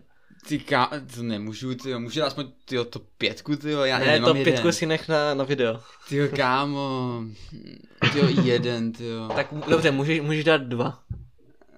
Můžu dát dva, jo. Hmm. Tak, a to je hrozně těžký, ty to je... U mě by spíš bylo otázka jako, ty jaký album, ty ale jako to, to bych odpověděl hned, ale ty songy to je těžký, ale dám třeba Supersonic a Cast No Shadow asi bych Dobře. řekl. Asi mít dva nejoblíbenější. Doufám, doufám, že se Jamesovi trefil, trefil do noty. Uh, každý, uh, každopádně, uh, Michal Dostál se nás ptá, jak bychom vyřešili situaci okolo Zinčenka, který tuhle sezonu moc nenahrál. Uh, Štěpo, jak, jak to vidíš se Zinčenkem? Prodat, nechat? Já si myslím, že Zinčenko je hodně velký strcař, jako, co se týká toho jeho nehraní. Já bych ho rozhodně nechal, tak jako on, já nevím, co měl za problém, ale myslím, že on měl covid a pak jako nějak se nedostával do formy. Ale rozhodně bych ho nechal, tak jako ukázal jsem, jak jsem říkal, už ukázal jsem minulý rok nejen v té lize mistrů, prostě, že hrál báječně a vlastně jako by odsuzovat hráče nebo prodávat nebo posílat na hostování jenom kvůli tomu, že nedostává herní čas. Já si myslím, že se do toho dostane a jakoby nikdy nevíš, když se tím může někdo zranit a pak bys to jako jak, jak, jak řešil. Mm-hmm. Za mě rozhodně nechat. Jako. Mm-hmm. Uh, Liame, jak to vidíš ty se Zinčenkem? Já naprosto souhlasím. Jako pokud on bude chtít zůstat a nebude mít nějaký ambice bojovat někde o základní sestavu a bude spokojený s tou pozicí toho squad playera, který ti zahraje na levém bekovi ve středu zálohy a prostě kamkoliv ho posadíš, tak ti prostě zahraje bez keců, nemá žádný problémy, nestěžuje si, prostě tam vždycky jde, odevzdá tam maximum, tak pokud bude spokojený s tady tou pozicí, tak já si myslím, že pro Manchester City je to úplně ideální hráč právě do té do, do širší rotace, jo, protože Alexandr je pořád mladý kluk, je mu 24 třeba nebo nějak tak, takže pořád jako je mladý. Uh, vždycky na tom hřišti nechá úplně všechno, já si pamatuju ten zápas PSG, kdy tam padal do těch střel, úplně tam řoval a prožíval, pro, prožíval každý svůj blok a vyhraný souboj. Takže tady ten, tady ten bojovník určitě je v klubu potřeba a říkám, univerzální kluk, který ti zahraje prakticky kdekoliv bez keců, jak cokoliv mu řekneš, tak on to prostě udělá, nemá žádný problémy s tím, že mhm. ale já hraju na jiném postu, prostě bla bla bla, prostě on tam jde, odehraje tam maximum, takže za mě, pokud bude s tady tím spokojený, že bude ten squad player, protože na základ jako nemá, co si budem, mm-hmm. prostě není to hráč do základu, ale pokud bude spokojený s tou pozicí toho squad playera, tak já bych se ho určitě nechal. Mm-hmm. Peťo, ty souhlasíš nebo mám na tebe směřovat další otázku? No, já stoprocentně souhlasím, jako nemám, co bych tomu mhm. víc dodal, takovýhle hráče bych prostě v 33 nejradši viděl, aby odcházel spokojený prostě do, na Ukrajinu a takovýhle srdcaře v týmu bych chtěl mít až co, co nejdál, mm-hmm. prostě co nejdíl. a, tak dobře, tak zeptám se tě na to, eh, na téma, kdo si myslíš, že v létě odejde, když teď máme přetlak v útoku? Protože jako nějaký ten odchod bude asi úplně jako na místě, si myslím. Ty bláho, no a já kdybych měl samozřejmě říct to jméno, tak jako, no tak bych musel říct to jedno jediný, že jo, a to je jako Rahim, že jo, jako kdybych si měl vybrat z těch hráčů, co tam jsou, protože jako nikoho jiného bych pustit nechtěl, že jo, ale zase na druhou stranu ten Rahim prostě uvidí se, jak, jak bude pracovat dál, no. Zase na druhou stranu, jako vždycky se snažím brát hráče v ochranu, ale prostě ten Sterling nehraje pořádně dva roky a, a pokud jako bude mít zase takovou kolísavou formu, že jako Chelsea jo a Southampton zase ne a, a pak zase jo a ne, jsem ten poslední, kdo by před, předhazoval hráčům peníze, jako chraň pámbu, jo, vůbec, jako to, že bere prostě 300 tisíc, jako ten fotbalista makal prostě odmala a vlastně. zaslouží si peníze, který má, ale zase na druhou stranu za druhého nejlíp placeného hráče, dejme tomu Podebrujno, třeba jako s Grealishem nejlíp placený, tak prostě by si čekal trochu něco jiného. Čekal by si prostě tu kvalitu, čekal by si, že on bude rozhodovat zápasy a, a čekal by si, že samozřejmě výpadek formy může přijít, jak říkal Guardiola, ale zase jako aby ten výpadek trval roka půl, to je zase jako moc, jo. takže uvidíme, jak se mu bude dařit tenhle půl rok, ale pokud ten půl rok by byl takovej stejný jako, ten, jako ta minulá sezóna třeba, tak kdyby přišla nabídka, tak bych ho asi prodal, pokud by jsme opravdu viděli, že ten přetlak útoku je mm-hmm. a že by se hodil někdo prodat, tak bych do toho asi šel. Zvlášť, když chceme kupovat útočníka, tak by se tím aspoň část zaplatila. Mm-hmm. Štěpo, jak to vidíš ty? No, já si myslím, že Petr to schrnul naprosto parádně, ale zase si říkám, že ten Rahim, ten se v poslední době zvedá, no, jakoby. Já zase jako nevím, jako já bych nejradši neprodával nikoho, ale jako bych nevím, mě napadá jedině Rahim nebo, nebo Riad, no vím, že Riadovi je zase 1.30, ten má, nevím, příští rok mu končí smlouva, no. Hmm. nevím, nevím, no. Fakt, fakt je to těžká otázka, no. Liame, máš něco? Hele, to je hodně těžký, protože je, právě ten Sterling je tam asi takový jméno, který by měli jako všichni, jako asi první nebo druhý na jazyku. Jo, a ještě víc je to problémový nebo jakoby kritický v tom, že jemu končí taky za mm-hmm. rok mhm. smlouva. Jo, čili pokud ji nepodepíše, tak prostě musí v to léto, to, pří, to, to příští léto odejít, ať, ať je sebe lepší, jo, protože nemůžeme si dovolit to potom pustit zadarmo. Jo, takže tady bude spíš jakoby než, než jakoby, samozřejmě ty herní výkony budou důležitý, to určitě, ale jako ten hlavní, ten hlavní point momentálně vidím v tom, jestli podepíše novou smlouvu nebo ji nepodepíše. Pokud ji podepíše, tak teoreticky já bych si toho Sterlinga asi jako nechal, jo, pokud ji podepíše. Pokud ji nepodepíše, tak prostě musí odejít, ať je sebe lepší, jo, protože bude mít rok do konce smlouvy, už tak za něj dostaneme málo, když má rok do konce smlouvy. Takže a příští léto by šel, že ho zadarmo, což jako nemůžeš si jako pustit Sterlinga zadarmo. Takže to bude, bude záležet hodně na té smlouvě a pak asi ten Riad jako jediný, koho tam člověka napadne, že jo, protože 31 letý křídelník, i když jako on hraje pořád dobře, nevím, no, jako jako as, as, asi bych taky jako zvažoval jednoho z té dvojce Riad a, mm-hmm. a mhm. Sterling, no a bude, záleželo by spíš na tom, kdo by, kdo, jako jestli by tu smlouvu podepsali oba, nebo jenom jeden z nich a na jejich výkonech, no, jako, ale myslím si, že ten otazník jako vysí právě nad dvojcí Mahrez a, a Sterling, no. Mm-hmm. U Mahreze z toho věkového hlediska spíš, protože nevíme, jak to s ním bude do budoucna a u Sterlinga z toho výkonnostního včetně té smlouvy, no. Takže to jsou asi takový nejvíc, který jsou ohrožený v té ofenzívě, si myslím. Já si myslím, jako že mm, tady tihle dva hráči budou asi nejvíc skloněvaní, co se týká nějakého odchodu ze City, protože prostě je buď to věk nebo eh, výkyvy formy jak počasí a to prostě evidentně se lidem, eh, fanouškům i vedení asi tolik líbit nebude. No. A nicméně mám tady, Liam, otázku na tebe. A sekundu, najdu to. Ano, ptá se tě nějaký Tom Mariano a je to uh, přestat fandit nebo sledovat City nebo přestat pos, uh, poslouchat Oasis. Ty jo, to jsou dneska otázky, ty jo. No.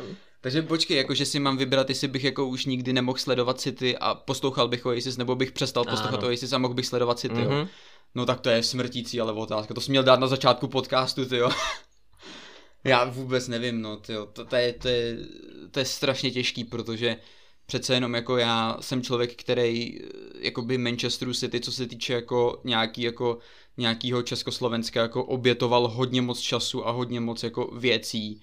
Jo, ať už je to, ať už jsou to jako nějaký facebookové stránky, skupiny, ať už to jsou Instagramy, Twittery, YouTube, ve všechno možný, tak jako dával jsem tomu hodně jako času a je to opravdu věc, která mě baví a která mě jako provází prakticky celý moje dospívání, ale zase zároveň jako na Oasis jsem jako odkojený, jo, a jako přemýšlím nad tím, že jako, že už bych si nikdy nemohl jako poslechnout nic o to, Oasis je jako docela strašlivý, jo, takže hele, jako je to strašně, jako tady to je strašně těžká otázka, to by si spíš jako, to, na to bych potřeboval trošku víc času, já vím, že teď musím chvátat, protože už jsme tady přes dvě hodiny, takže Uh, ač, ač jako já kdyby to šlo, tak si samozřejmě jako nevyberu z toho nic a sledoval bych si ty, fandil si ty a poslouchal Oasis, ale kdybych si měl vybrat jenom jedno, tak bohužel bych asi musel oželit to City, jo, i když by mě to strašně bolelo. ale prostě já si už nedokážu představit, že bych do konce života nemohl, eh, že bych si nemohl poslechnout ani jeden song hmm, od, hmm o to ISIS, no, takže as, asi bych musel bohužel oželit, oželit uh, Manchester City, no. Dobrá tedy. Ty vole, no. to jo. To jo, a oni tam vždycky hrajou, mám pocit, jenom jeden song nebo dva songy, mám pocit, že tam jenom hrajou, takže jako to bych, to, by to by se mi zase oposlouchalo hodně rychle. A každopádně kluci ještě taková, taková naše klasická, klasická rychlovka na závěr. E, koho byste v létě koupili, když nevíde Haaland prostě? Jenom fakt jenom, jenom jednoslovnou odpověď, protože e, tímto bych chtěl všechny poprosit, kdo se nás ptají na tady tyhle věci. Už e, se nás fakt neptejte, protože já si myslím, že už nám jako došli útočníci, jako v hlavě, koho bychom jako kupovali. E, určitě e, tady byla varianta e, Vlachovič, jako pryč už jako nebude, že jo? Uh, Dybala, Dybala jako byl skloněvaný. No, Hele, je, je, jenom otázka, eh, koho bychom přivedli, pokud by nevyšel Haaland a bavíme se jenom jako jedno jméno a jenom na pozici útočníka se bavíme, mm-hmm, nebavíme mm-hmm. se jako o jiných postech, dobře. Jo, zmiňoval, že Pep chce přivízt, že jo, nějakého top strikera, takže když nevyjde mm-hmm. Haaland, tak, tak kdo? Hele, jako kdyby nevyšel Haaland, tak já bych asi nešel do nikoho, upřímně.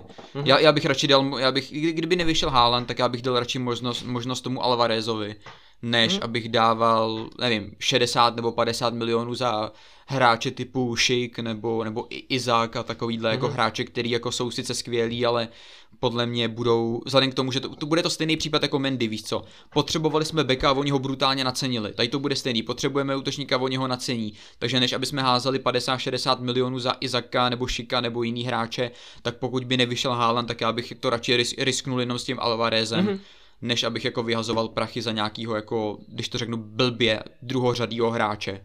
Jo. Mm-hmm. Díky dáme za jednoslovnou, jednoslovnou odpověď. A Štěpec, to by něco napadlo? Ale e, nenapadlo, taky to nebude jednoslovná odpověď, ale jakoby koho jinýho. Podle mě, jak říkal Jan, přivíst Šika za prvý už má nějaký věk, jako já nevím, 25, 26 mu je, nebo 27, to je, to je jedno. E, pak mě napadá ještě ten Darwin Nunez, ale to je zase, to je podle mě stejný případ, jako když tady máme to Alvareze, proč kupovat dalšího hráče, si to Alvareze můžeš vypiplat úplně od, od začátku a zahrát ti potom, co bude chtít. Ale na druhou stranu ještě se bojím toho, že ten Haaland prostě bude trpět tím syndromem nějakého zranění. Že jsem se koukal, že dneska hráli právě s Leverkusenem a nehrál, protože má poraněnou kyčel. Šík se zase neprosadil, takže já se prostě bojím. No, ale prostě jestli nepřivedeme Haalanda, tak nechat přesně, jak říkal Liam to Alvarez a už to neřešit, protože mm-hmm. se v tom motáme a člověk je potom více a víc na strany, potom vychází samý spekulace a neví, co si o tom ví. Ten je potom přivedem Kejna a bude to úplně. Ne, už ne, to už tady jednou byla tady ta písnička. To je pravda. Peťo? Ale víš co, ale, ale víš co, já, já, já, už já, to... já, mám pořád uložený to video o, o příchodu Harry Kanea v počítači, takže kdyby přišel, tak já už nemusím nic dělat a jenom to pustíme ven. Peťo, povídej. Ne, já už, já už jsem to vlastně říkal, když jsme probírali Alvareze. Já bych nekoupil ani toho Halanda, takže asi takhle. Hmm. Jako kdyby byl na mě, tak já přivedu, já přivedu Delapa, uh, z B týmu do A týmu a to bude transfer of the year, jako podle mě, protože ten kluk přišel reálně za 0 korun, za 0 euro, 0 liber, to znamená, že prostě jako nemůže být flop. Všechno, to co je mě, zadarmo. To no? si mě docela zklamal, já jsem očekával toho Benzemu, že řekneš jako. Je, já toho Benzemu chci, ale prostě když vím, že teďka přišel prostě, když prostě přišel Alvarez, jo, prostě, který ty goly střílet umí, jo, a jelikož jsem ti to video stříhal, tak už a vím, vím kolik jich jako nastřílel, jo, loni a letos. Takže prostě když vím, kolik dává gólů, tak prostě si myslím, že ten kluk by to mohl zvládnout v té v tý Premier League. Ale aspoň třeba pět gólů, nebo prostě aspoň, když bude aspoň tak dobrý, jako je Jesus, jo, tak budu ten nejvíc spokojený chlap na světě, protože prostě ten gol tam stejně někdo dává, vždycky. A ať je to Bernardo, jo, Sterling má podle mě jeden z nejvíc gólů v Premier League, jo. Společně právě možná s Bernard, no s Bernardem asi ne, to si pletu s někým, ale má prostě 7 gólů. No. Má 7 gólů a ještě někdo má ze City 7 gólů. Jo, takže pokud bude aspoň dobré jako, jako Jesus, nemám s ním absolutní problém. Pokud nebude dobré jako Jesus, tak prostě do Girony, tam se chvilku vyhraje, nebo do Troa a bude dobrý. Takhle. Asi úplně jako za mě jednoduše. A jelikož se tam potom začaly množit otázky eh, typu našich přestupů v tomhle přestupovém období, který už v době, co to natáčíme, tak už neexistuje, tak eh, vám na to asi ani odpovídat nebudem, protože by to byla škoda slov, protože v času se asi nevrátíme, takže je to asi úplně zbytečný.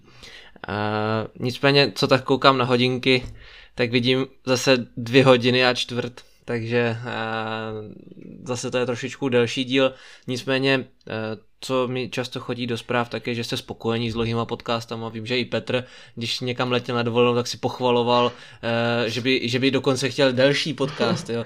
To znamená, že jako pro ty, co je to moc dlouhý, tak samozřejmě máte na Spotify nebo Apple Podcast, i klidně na tom YouTube, možno si to pustit na části.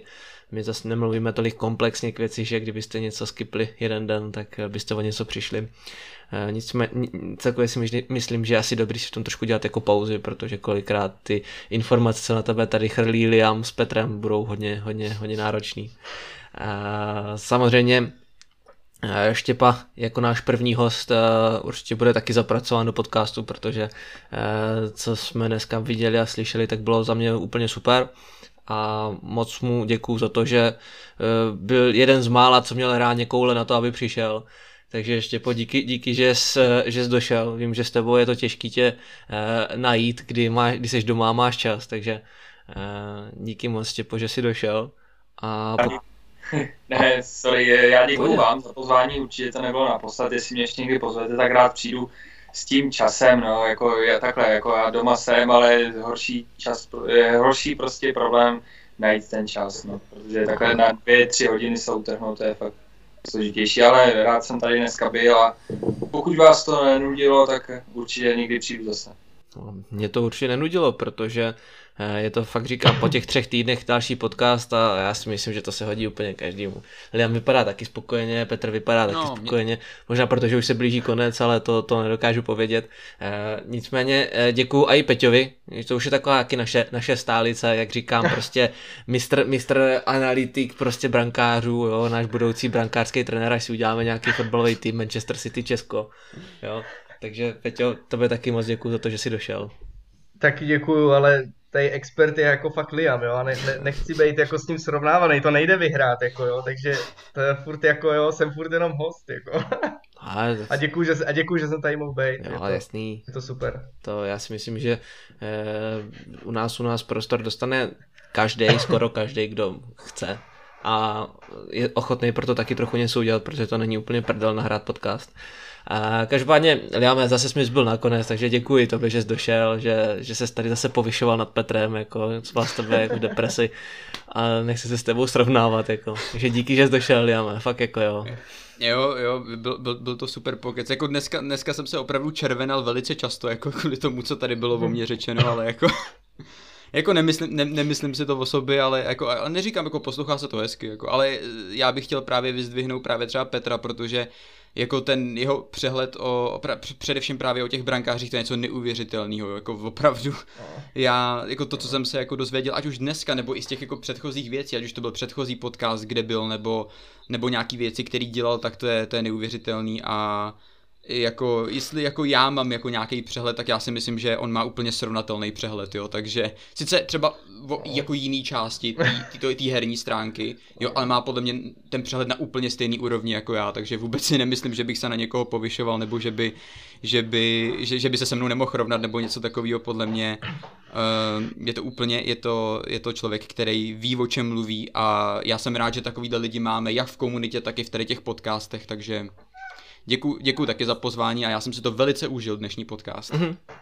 Jo, tak je, je hezký, Liame, co, co si řekl o Petrovi, eh, tak doufám, že už jste si nějak vyrovnali ty svoje, ty svoje účty s lichotkama. Ještě, ještě, takhle, ještě takhle na závěr, Liame, držíš suchý únor? Cože? Jestli držíš suchý únor. No tak je zatím šestýho, takže v pohodě, jako já jsem jo? zatím neměl potřebu, takže zatím, zatím, zatím dobrý. No dobrá, já si myslím, že jako důvod k oslavám určitě máš, protože jsme po necelým půl roce eh, našeho působení na YouTube jsme překročili tu eh, hranici půl tisíců eh, subscriberů, odběratelů, za což vám moc děkujem, protože na to, jak jsme, dejme tomu malá komunita, protože prostě jsme podcast o jednom klubu specifickým, který ještě ani není v Česku a jsme český mluvící podcast o tom klubu, tak hmm. najít 500 lidí co není, co není solty a co nejsou prostě na nás jako na nás oškliví, že, že se mi nesmějou, že mám kouty, když se nějací najdou, jako eh, tak je super, že se tolik lidí najde a moc vám za to děkujeme, jste super, jsme rádi, že na ty videa koukáte, že dáváte lajky, že to sdílíte občas, že se nás ptáte na Instagramu, všude možně, že chodíte do podcastu, jen to jenom dokazuje to, že uh, fakt jako ta komunita jsme super a uh, mám tady ještě takový jedno menší, úplně, ne že komerční sdělení, ale bylo mi sděleno, jestli uh, tady takhle do éteru nehodím, že teďka nechci říct úplně špatný datum, ale koná se nějaký sraz uh, fanoušků uh, různých jako útvarů fanouškovských v Česku. A my bychom tam chtěli poslat i náš tým fanoušků Manchester City a momentálně nás asi 7 plus 1 a že prostě pokud má někdo zájem a obliší info, tak mi napište a, tak napište asi na náš Instagramový účet mcfc spodní lomítko ok.podcast a já vám tam napíšu kdy, co, jak, kdy. Takže kdo má zájem o to přijet na náš český sraz fanklubů, fotbalových klubů, tak eh, dejte vědět, eh, já vás potom přepojím a domluvíte se, co a jak kdy. Já si myslím, že to je určitě super akce, takže kdokoliv byste měli zájem, tak dejte vědět. A já si myslím, že tady tímhle je určitě fajn náš dnešní podcast ukončit. Bylo to super a doufám, že jste se i vy bavili. Já jsem se bavil určitě. A budeme se těšit u dalšího videa, u dalšího podcastu.